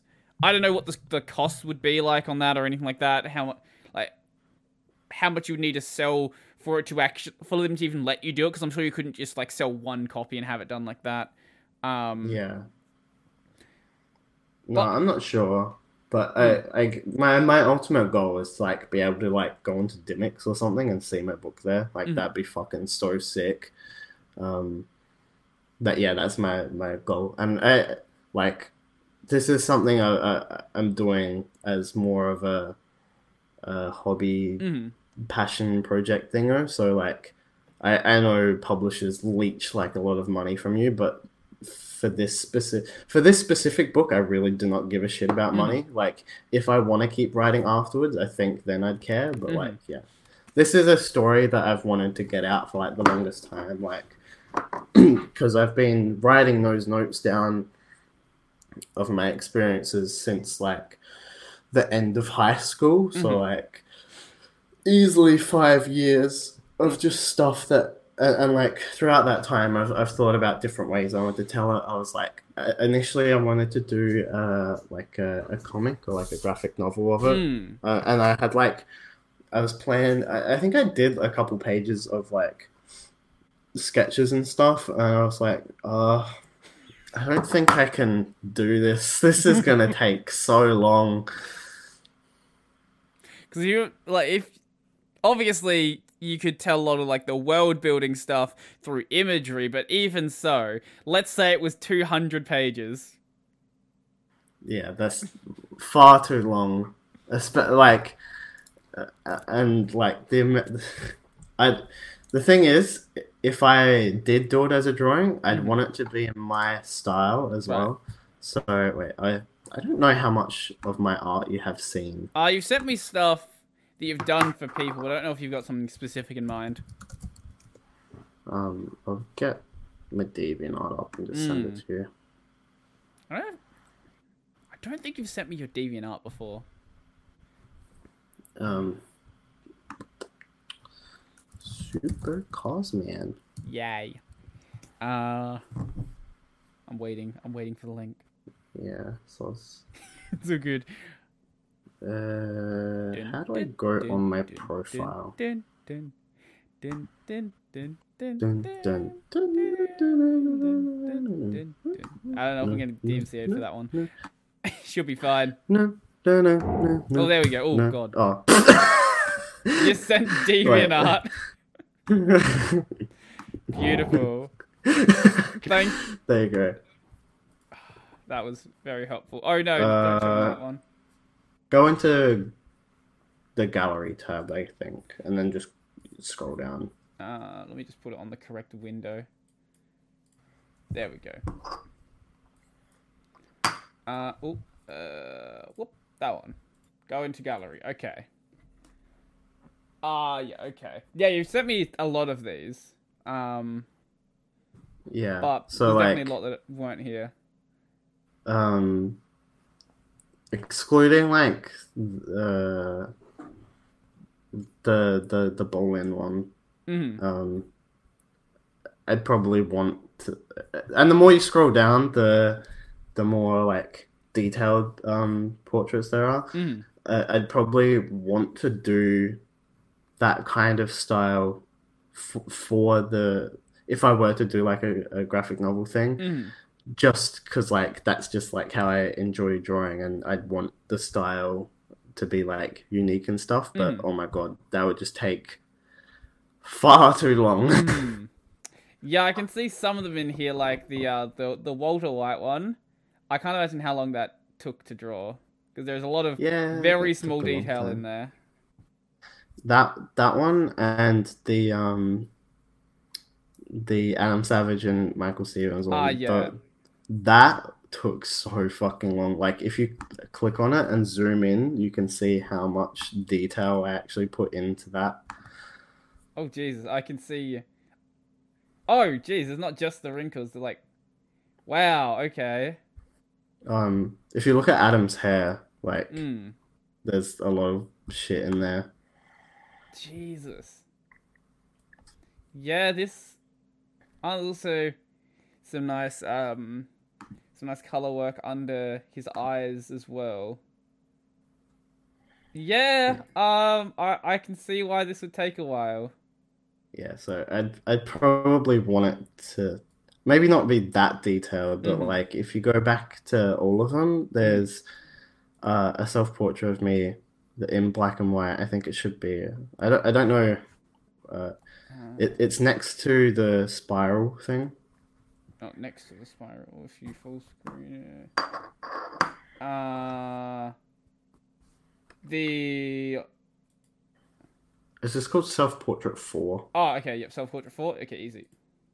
So it'd probably end up being like that. hmm Um, I don't. Yeah. So like that much detail. Mhm. which yeah, I think would just be a little bit too much. Mm. That that is definitely if I were to do that, that is definitely something I would get burnt out on. Like I haven't been burnt out by writing the book, but Yeah, I yeah. just yeah, I know having to draw that much would just kill me. Yeah, I can see why. Um, I just realized you like your camera's been like half off the screen the entire time. Now it's more centered. or rest in peace. She'll be right. Uh, oh, it's much better now. You're actually on the screen properly. I was had like your camera like half under the screen as well, Oh, thank you. so you looked even shorter than you do right now. Um, yeah, that would take a long ass time. Like, I'm sure, I'm sure you, if you really put the effort in, you could automate parts of your art style, but I'm sure you'd want to make sure it's exactly the way it's exactly the way you want it to be.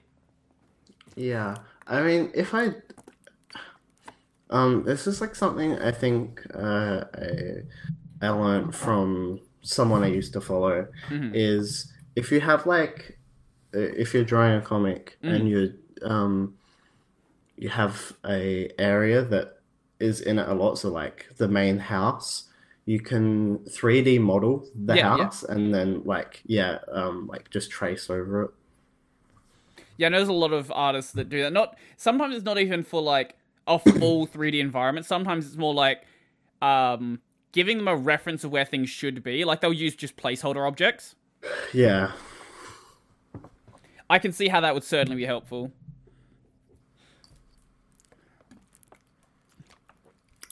I'm sure someone would Um, complain like that's not a pure way to draw it, but at the end of the day, you if you're doing something like that, you would need to just get it done.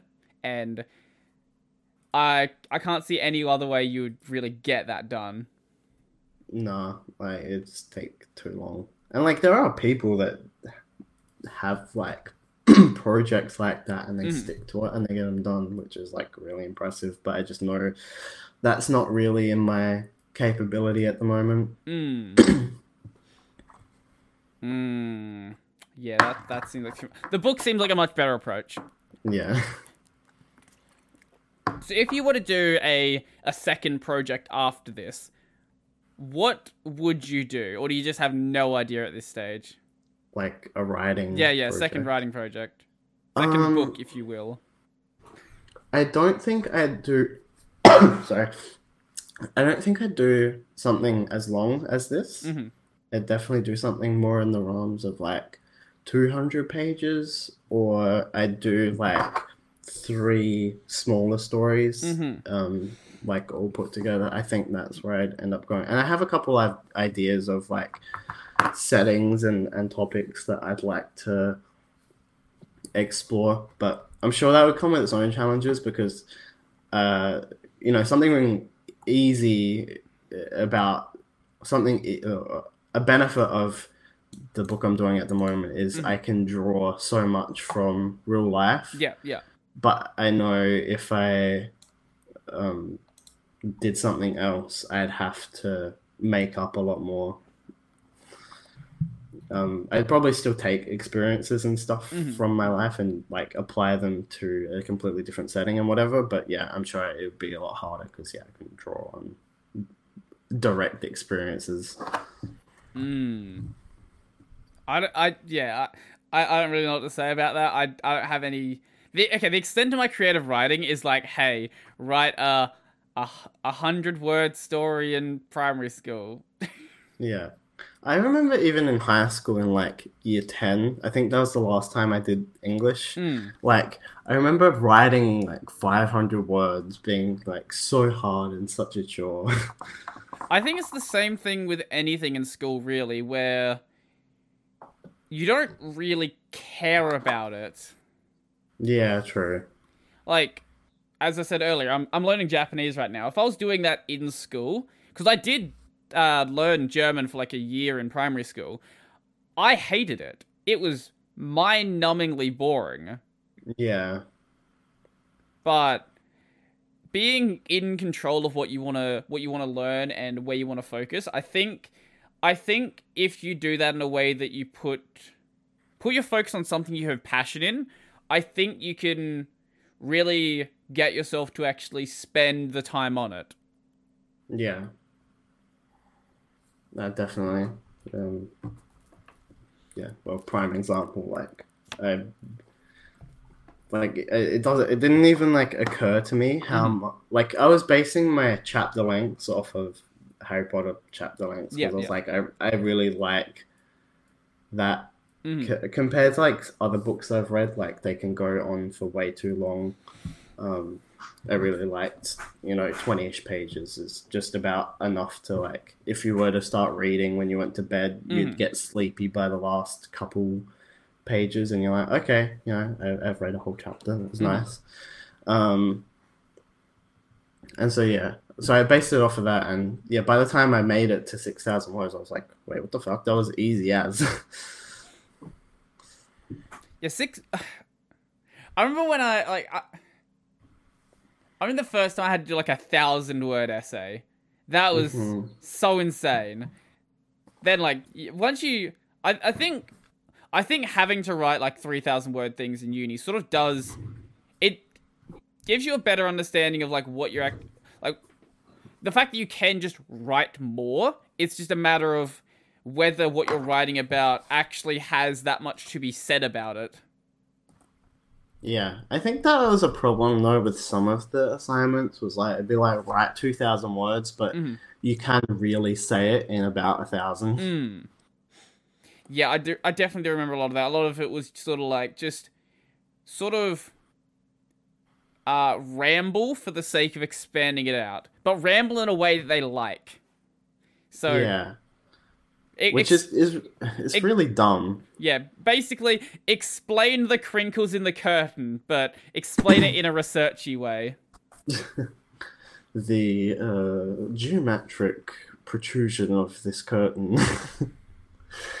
no, but like I don't know why stuff isn't more so marked on actual the the quality of Mm. what you've written instead of meeting an arbitrary word limit. Yeah, I know. I'm pretty sure some lecturers were like, "This is just a guide of how many words you don't actually need to write this much." But the other ones be like, "Uh, If I don't see exactly 2,000 words, one word more, one word less, I am going to come to your house and kill your mother. there actually were lecturers who were like, "Yeah, it has to be like ten percent within ten percent of two thousand. Just like, no, stop. I understand having a max word limit. That does make sense to me because they've got so many assignments to mark. Like that, that makes sense. Um, "Yeah, But sure, if you can say everything in 500 words, like if it's as good or better than what would be at 2000, I don't think that should be that should be looked down on. yeah, exactly." Mm. Uh, just, just woes of the education system. yeah, we can complain about the education system all day. I feel like, um, but what? Just I've got some. So one of the topics on here is uh finding meaning, finding meaning in your life. Um, I feel like there's there's a lot of people out there who don't really, who don't really give themselves anything to work towards. So when you have people who feel like they are sort of just spinning in the mud, not really getting anywhere, I feel like it, that's a very much due to the fact there's a lot of people who just don't give themselves something to work towards. So I can't imagine like working a full-time job for someone else's company being really that fulfilling. Sure, you might enjoy your job, but like you're not you're not building something that is really yours. Yeah, well, that's why people have like midlife crises because they've been working the same job for like five to ten years, and they mm. realize they're like, "What the fuck am I doing?" Mm. like they haven't they they hadn't reflected on their their life before then, and it gets to that point where they're just like, "Wait a second, I'm forty. I've been doing the same shit for ten years. Fucking, I hate my job, hate my life, hate my wife." and they're just like, "Time to go buy a sports car." Yeah. There's a there's definitely a lot of old people around here who own sports cars. Um, but I I've noticed this a bit with my housemates as well, where they're they're both getting up there. That like my think I think the youngest is thirty five or something like that, and you can see like she's clearly not got anything really going for her in her life. She sort of just goes to work, come home, has some jacks, goes to bed, goes to work, comes home. Just repeat that cycle every single day. But it's not like you have to have like some, you know, you don't have to be like building a business or something like that. You could be just, you have to be doing something, just anything at all. Otherwise, I don't think you're really going to. I don't think you can really. I don't know how long you can really just spend doing nothing in your life. No, it's it really is awful. Like uh, after uni, I like basically had a year before I realized what I wanted to do with myself, and like you know, taking some time for that has been helpful because I I finally do actually know what I want. Like I don't want to work a nine to five job. I don't want to work for someone else. I don't want a job like that. I want to be creative. I want to do my own thing, be in charge of what I'm doing. Um, but also, like a lot of that time that I spent was literally just doing nothing, being fucking depressed. Um, and like, yeah, if you're not doing something of, of substance, it doesn't have to be having a job. It doesn't have to like, it, it can literally be like, oh, you know, I, I'm working on myself. I'm going like I'm I'm implementing this exercise routine I or think that- something. I think that is why there's a lot of people out there who get really addicted to going to the gym because it's a very it's a simple thing you can dedicate yourself to. Yeah, exactly. And so, but like, yeah, when you aren't doing anything, you just it it worsens itself. Mm-hmm. Like you would think, oh, I'm just, and this isn't the same as taking like a week off to mm. yourself after you've been working for a while. Like after I finished uni, I was like, yeah, I deserve a, a bit of a break. Mm-hmm. That wasn't included in this time I'm talking about. It's more so just like weeks after weeks after weeks of not doing anything, mm-hmm. just stagnating, and yeah, you end up spiraling down this hole that you need to like eventually climb yourself out of, which mm-hmm. is yeah, yeah, and but like having a routine, having something that you're working towards mm-hmm. is what stops that from happening. It is difficult for some people to think in sort of like a a long term goal like that. Uh, um, I, I, you can definitely see, you can definitely see when someone has issues with that because they're the sort of person who probably will go home and just not really do something that doesn't really push them towards anything. They'll just go for like the the sort of simplest satisfaction they can get. Whereas then, uh, like my sister, for example, uh, she was like this for a while, but she realized because after she um she dropped out of high school, she just worked for like a year or so and did nothing but that, and realized she actually should go back and finish adult schooling. Now she's going to uni and doing a um a biology degree. hmm And like she's now thinking more of that like long term like okay I have this goal in the future that I want to get to. I want I think she wants to um she wants to be a lab assistant. Yeah. And Uh, I like. Oh, sorry? sorry. I go on what you're saying. Uh, I was just gonna say I like that kind of goal making. Mm. I've I, fuck, I hate hearing like, "Oh, what's your five year plan? What's your ten year plan?" like that is so stupid. Someone like, asked me if I'm going to be doing YouTube in 5 years. Like I don't fucking know. don't ask me that question. I, I think the better way to think of it is having a realistic, like, uh, I've, I've heard people say this as well. You have like a bit of a, a short time goal that you want to get done Mhm. by the end of the month, and then you have a one year goal. Um, yeah, and then you have a one year goal, uh, like that's proportional to that kind of size. Like you don't actually have to get it done by the end of the year. You just have to work towards that kind of goal that's that Mhm. big. Um, I think that's a lot healthier than Mhm. being like in five years I'm gonna end I'm gonna own a business I'm gonna own ten cars. Know. A tangent. Well, the, the problem, no, it's it's sort of where we're going. Um, the problem with the the short, just the short term goals, I think this is where a lot of people stop. Is once they hit the short term goal, this, as you mentioned, sort of happened with the um the chapter you're writing. That when you wrote the first chapter, now the first chapter's done, but there's still this massive goal in front of you to sort of to sort of get to. Like it's the same thing with like weight loss. If you're trying to like lose you know, trying to lose 20 kilos, for example, once you lose that first five, you've made progress, but it doesn't feel like you've made that much progress. yeah. Hmm.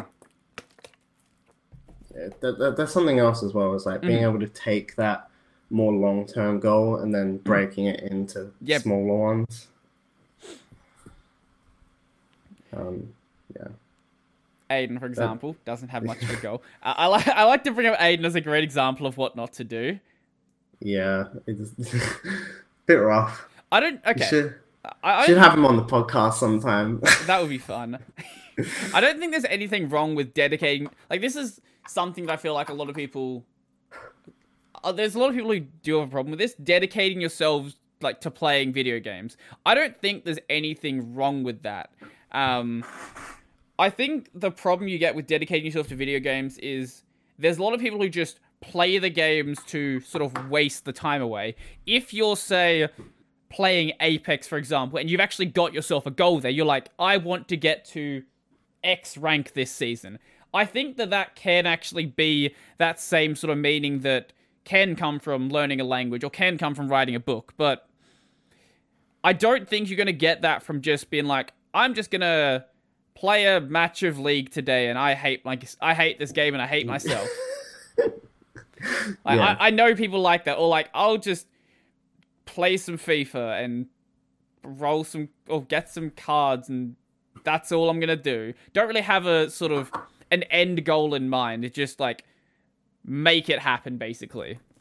Yeah, and like you don't, yeah, going off of that, you don't need to have, you don't need to have a goal that is a traditional goal. Mm. Like you don't, you don't have to be like, oh, like you don't have to get a job. That's something that's You should so. probably get a job.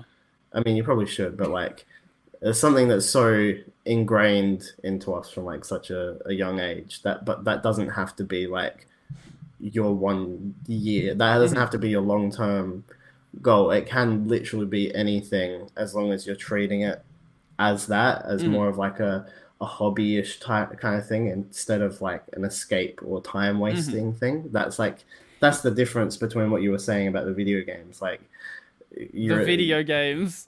that that those Video video games. games. Um, yeah, but that's the difference. Is like playing like a match of League just to fucking escape for like an hour is Mhm. much different from like oh I want to get yeah to X rank and go to Apex. or I don't know, wha- whatever games, whatever games people are playing. Escape from Tarkov. I don't know. Whatever the cool kids are playing. I know there's like a new um there's a new season of uh COD starting soon. I don't fucking know. Because the, the COD is now um, like a battle royale as well or something. Yeah, I haven't paid attention to, to games for a while. I've been playing a game called SNKRX. It's um, look it up on Steam. Okay. Uh, it's like s- Snake, but it's like um. Have you ever played? Oh fuck, what was that game called? Geometry Wars. uh no, but I've seen gameplay of it. Yeah, it's kind of like Snake mixed with Geometry Wars. Aha.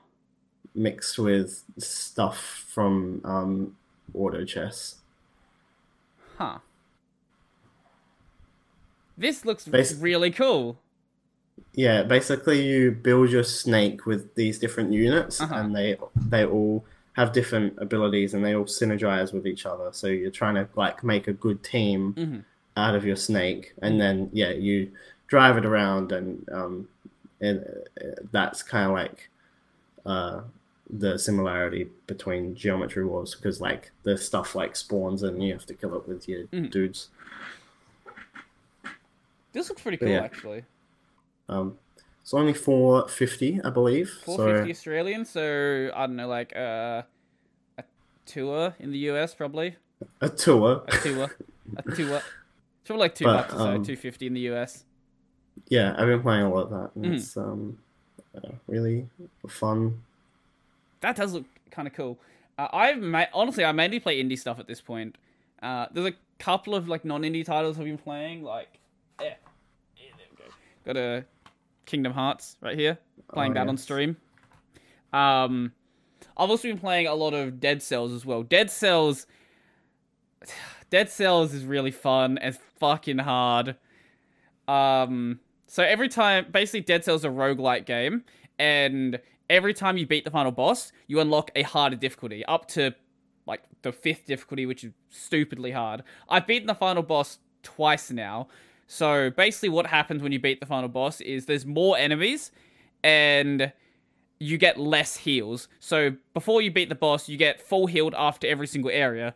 Then after that, you get full healed ev- after every couple of areas. Now I'm down to you get one extra potion after each area, which means it, it, the difficulty fucking gets gets higher. And then the bosses also have more health as well, and it's fun. It's very fun.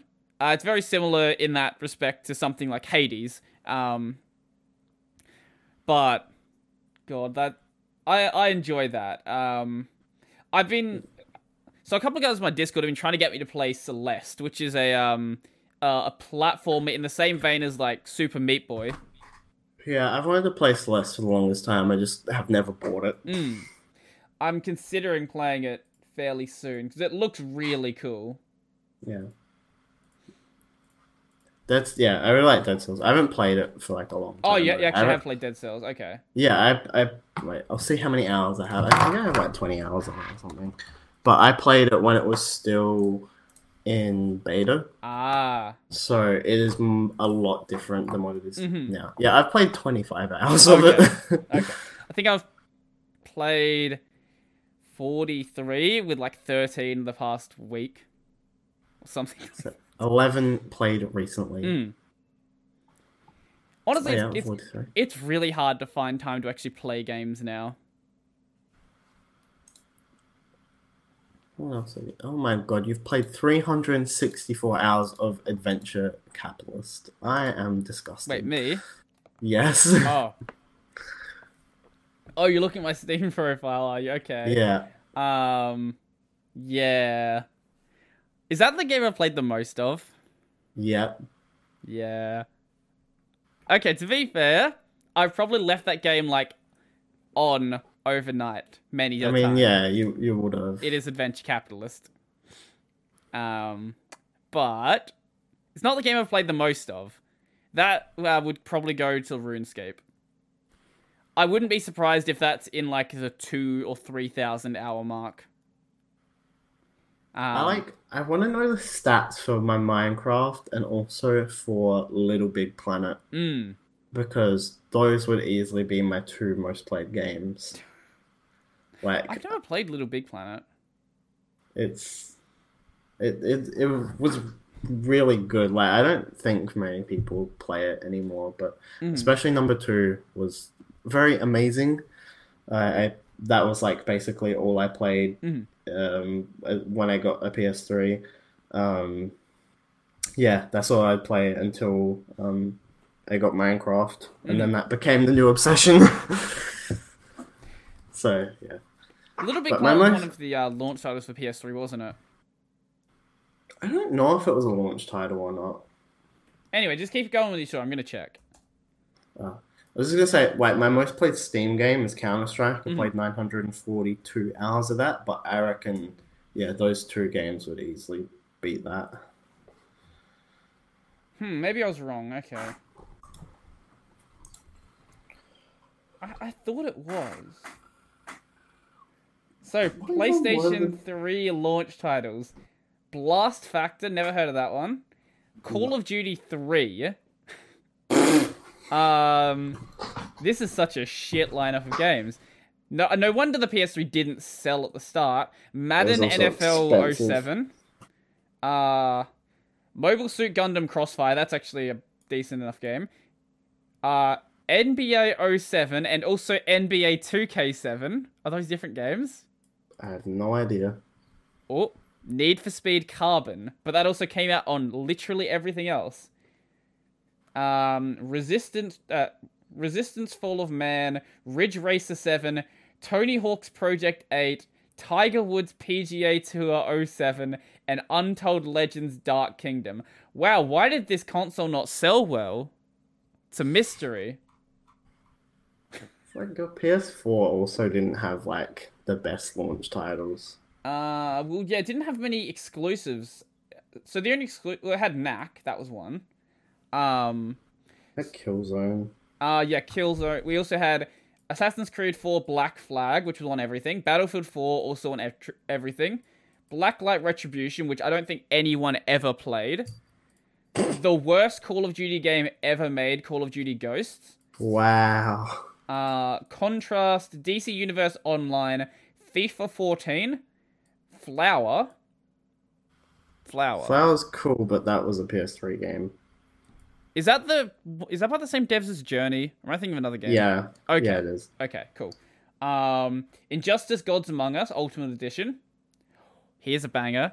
Just Dance 2014. Oh, let's go. Uh Knack I mentioned Lego Marvel Superheroes. Madden NFL 25, NBA 2K14, Need for Speed Rivals, where the game started going into the shitter.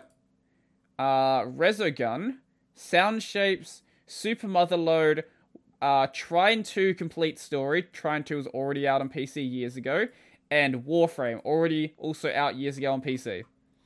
Wow, what a great lineup. PS5 at least has some cool stuff. Like the new Spider Man game, for example. I mean, that's on the PS4 as well, though. Right, but it, it, it's going to look better on PS5. Yeah. I mean, like Bloodborne. Like, when did when did PS4 come out? 2014. Uh, 2013, November. It's close enough. Okay. Yeah. Well, Bloodborne came out in 2015. I Mm-hmm. think that was the the main seller for that. Yeah, yeah. I know it was for me. Like, uh, yeah, Bloodborne was like the reason why I got my PlayStation. Why did I Very buy- good reason. That game is amazing. Why did I buy? I think yeah, that was part of the reason I bought it. Also, um, I don't remember why else. I've got a bunch of games on my shelf. I don't remember what I bought when I bought the console. Um, oh, Kingdom Hearts three. That had just come out when I wanted to buy the PS4. Fair enough. That's how long I waited to buy PS4. I I don't know. I, I always tend to buy consoles towards the end of the generation. Like, or in in the case of the PS2, I didn't buy that one. That was a Christmas present, but that I got, I think like two or so years before the uh, the PS3 came out, and then PS3 Yeah. I bought like two years before the PS4 came out. Which is always kind of a good time to buy the console, to be honest, because most of the good games are already out by that point. Yeah, exactly. like sure you're gonna have a lot of new titles that are gonna be exclusive on the next gen, but there's so many games, like especially the PS2. There's so many games to play. That like, do you need to play the newest stuff? Not really. Like, I don't play multiplayer it's- stuff. Yeah, if you don't play multiplayer stuff, you don't actually need to worry about it. Like you can Mm. just experience those new games later on. Like I've got a copy of uh, Nioh on my shelf that I have not played, and I've got a copy of Neo, uh, a Nier Automata that I still need to play. Um, I, at some point I'll get to them. They, I know they're very good games. I played the beta of Nioh, but Mhm. it didn't really get into it that much. Mm. I, yeah, I think it's just because I like Bloodborne so much. Yeah, fair enough. I actually haven't finished Bloodborne. I've I think I've only got like maybe a two hours into that game. I- think I was playing it like back when um we were just getting into uh, into like final year or something, so I was starting to get busy. Mm-hmm. No. I have play. I was looking at my saves because Mm. they have like how many hours you played on each. I think one of my saves has two hundred plus hours, and then like I have like a bunch of other ones that have like forty to sixty. Jesus, that's too much. That's just too much. Um, Sekiro is also a good game Mm. uh, made by From Software. I really enjoyed that. Mhm. It was all, like it was a lot different from from Bloodborne Dark Souls, but I really enjoyed that, and I definitely want to play that again. That's another game that I need to get around to at some point. It looks like a lot of fun. Like everything I've seen about it just looks really cool. Yeah, the combat is like incredibly satisfying Mm. to play. Just like, yeah, just deflecting hits and shit. It's just like because you have to have your timing so good, and just like the sound design when you Mhm. like re- reflect on, it's just like it's just oof. yeah. I can't even think of the last. Probably the last time I played any of like the Soulsborne games or like a yeah, like anything in like the Soulsborne franchise. What probably was what that last two hours I played of Bloodborne. Yeah, I still haven't finished Dark Souls three either. I I like Dark Souls three, but the settings were a little bit boring. hmm Um, From what I've seen, it does a capture better the job same than two. magic. Yeah, I could not finish two. I just wasn't enjoying it. hmm Um, but yeah, number three is good, but it just doesn't have the same magic as the first one. Yeah. Like, yeah, there's just something so magical about the first one, just like discovering this fucking weird place. hmm I think one did the best job at having a connected world. Yeah. Two did a horrible job at it. Like, there's this one video. I don't know if I've shown you this video, but um, when you go, you know how there's that castle with like lava and stuff in it. Vaguely. Yeah, okay. I don't know if you got far enough, but the the way the world was connected was really strange. So you start in like this forest area, it's raining, and you walk through this cave that's like maybe ten meters long, and then the sky completely changes. Every like all all of the the world just looks completely different. It's like, really, like are you really just using this as like a, a loading screen basically?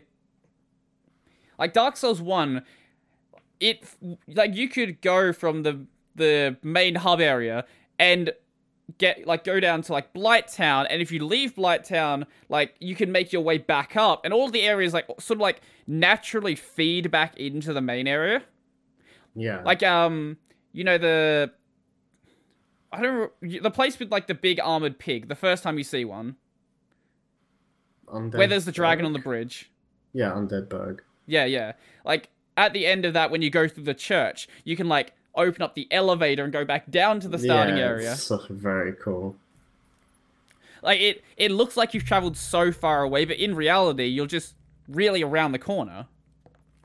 No, I, I love that. Speaking of loading screens, though, I did replay Jak and Daxter 1 Mm-hmm. like a week or so ago. It was good fun as always, Mhm. but like, I, yeah, that that game is really cool for hiding its loading screens and having a, a world that's all connected. Mhm. Like you can go from the start of the game to the end whenever you want. Yeah, like the most of the hidden loading screens are hidden behind like a cutscene. Like when you go to um, called Misty Islands. Yeah, Misty Island. It's like not even a cutscene though. It's just like the way the camera focuses. Mm. Like you get in a boat, and the camera focuses on the boat, so it can allow the rest of it to to render Mm-hmm. in. Yeah, I think most most of the Jak games act. No, I think all of them actually. Well, with the exception One- of the, one the weird three. ones, ignoring Lost Frontier and Jak X, those just didn't exist. Um, Jak X is fun, but we'll ignore that one for now. Um, yeah, Jak two and Jak three, especially Jak three, because you went between Haven City and the desert place. Whatever. I don't know what Spargus? Yeah, Spargus. Yeah. Like it would use the um like the the ride in the the airship as like a loading screen for that or when you say um actually cuz that that desert was massive. Um Yeah. there had to have been like hidden loading screens or I guess hidden ways to load stuff. There's a lot of mountains there, so they could have definitely made use of those mountains to um, load stuff behind. Yeah. No, I like that. It's something that I haven't seen in a long time. Like Mhm.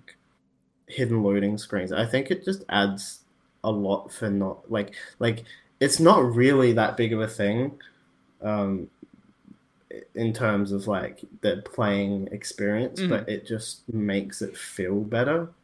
I'd argue against that on the PS3 with like Skyrim, for example, with its five minute loading screen in some cases. I know, no, I'm like I'm, I'm saying I I would prefer there to not be loading screens. It's le- well, it's less of an issue now because um the next gen console, I guess they're current gen now, whatever. The PS5 and Series X, they have uh, M SATA drives, so they load basically instantly.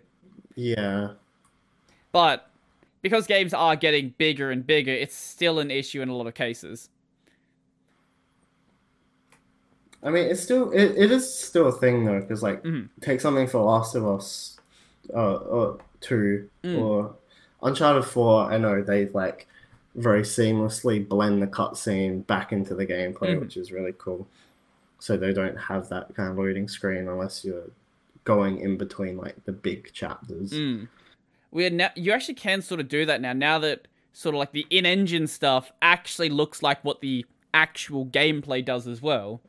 Yeah, You look at like you know the I don't know. I've been playing Kingdom Hearts for example. Kingdom Hearts one. it looks a little. It looks a little shit. rest in peace, Kingdom. Hearts. little bit dated. Granted, it is 19 years old. Quite a long time. Yeah, a little bit. Um, but Final Fantasy is like even worse for it. Like the early fun, like Yeah, I've, if I've seen anything that. past like Yeah. seven. S- Seven especially because you know PS1 graphics. Mm. Well, I don't know uh, about you, but I reckon I'm happy to, to end it. Yeah, all good, man. Um, I was thinking of maybe ending at some point anyway. Um, cool. Do you have a channel that you think people should go check out? Channel. Mm, I've got one. If you don't, I'll I can do mine Ah. first. Oh yeah, you go first. I'm gonna say, uh, go check out uh Dr. K's channel. Go check out Healthy Gamer GG. He is a a, a psychiatrist who sort of focuses on uh, a lot of who he does, he uh, he does his stuff on Twitch. So he talks to a lot of Twitch streamers and sort of goes to a lot of people's um sort of like the the issues they're having. Uh, talks about a lot of the problems a lot of uh, gamers sort of have in in like with, when it comes to mental issues. Yeah. Um, and yeah, he's a, got a really really good channel. I highly recommend it. Uh, yeah, very much check it out. He also has a charity where, uh, yeah, he he uses the charity to help people, which is cool. So if you like his stuff and you like what he wants to do, go support his charity as well. Uh, as for you, do you have a uh, a one for yourself. Uh, I guess sticking with um, alleged drug use. uh, there's this channel that I've watched for the longest time. I really enjoy him, and I, it's probably like a good way to get introduced to like uh, drugs that won't uh, kill you. uh, but wait, I'll send a specific video to you. Mm-hmm. Okay. Okay, let me copy, please. But um, the channel name is Psyched Substance. Um, That and that's name the video. rings a It's like bell. a, Hello, guys. yeah, I might have mentioned him No, it's a before, different channel. Okay.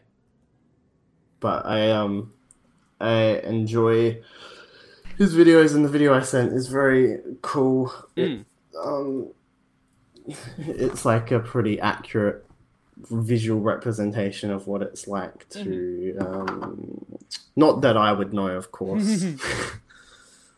to try said substance that's in the uh, the title. That sounds like a cool channel. But yeah, I, I like it. Anyway, one second. Mm. Oh, I- I- okay. Yeah, no, I, I've seen a channel similar to this that, uh, but they're just not doing stuff anymore. I don't um, I like never buy merch, Mm. but this is like the only channel I've ever bought merch from. It's like a, it's a, a hooded blanket with pockets, and it has all different kinds of um, psychedelic mushrooms on it. Oh, that's great. I love it. but it's so soft and so nice. Mm. But yeah, I recommend him if you are interested in exploring illegal substances. Well, it might not be illegal where you are. They're they're illegal here. You could be in I a. don't. I could, honestly don't know if LSD is legal anywhere.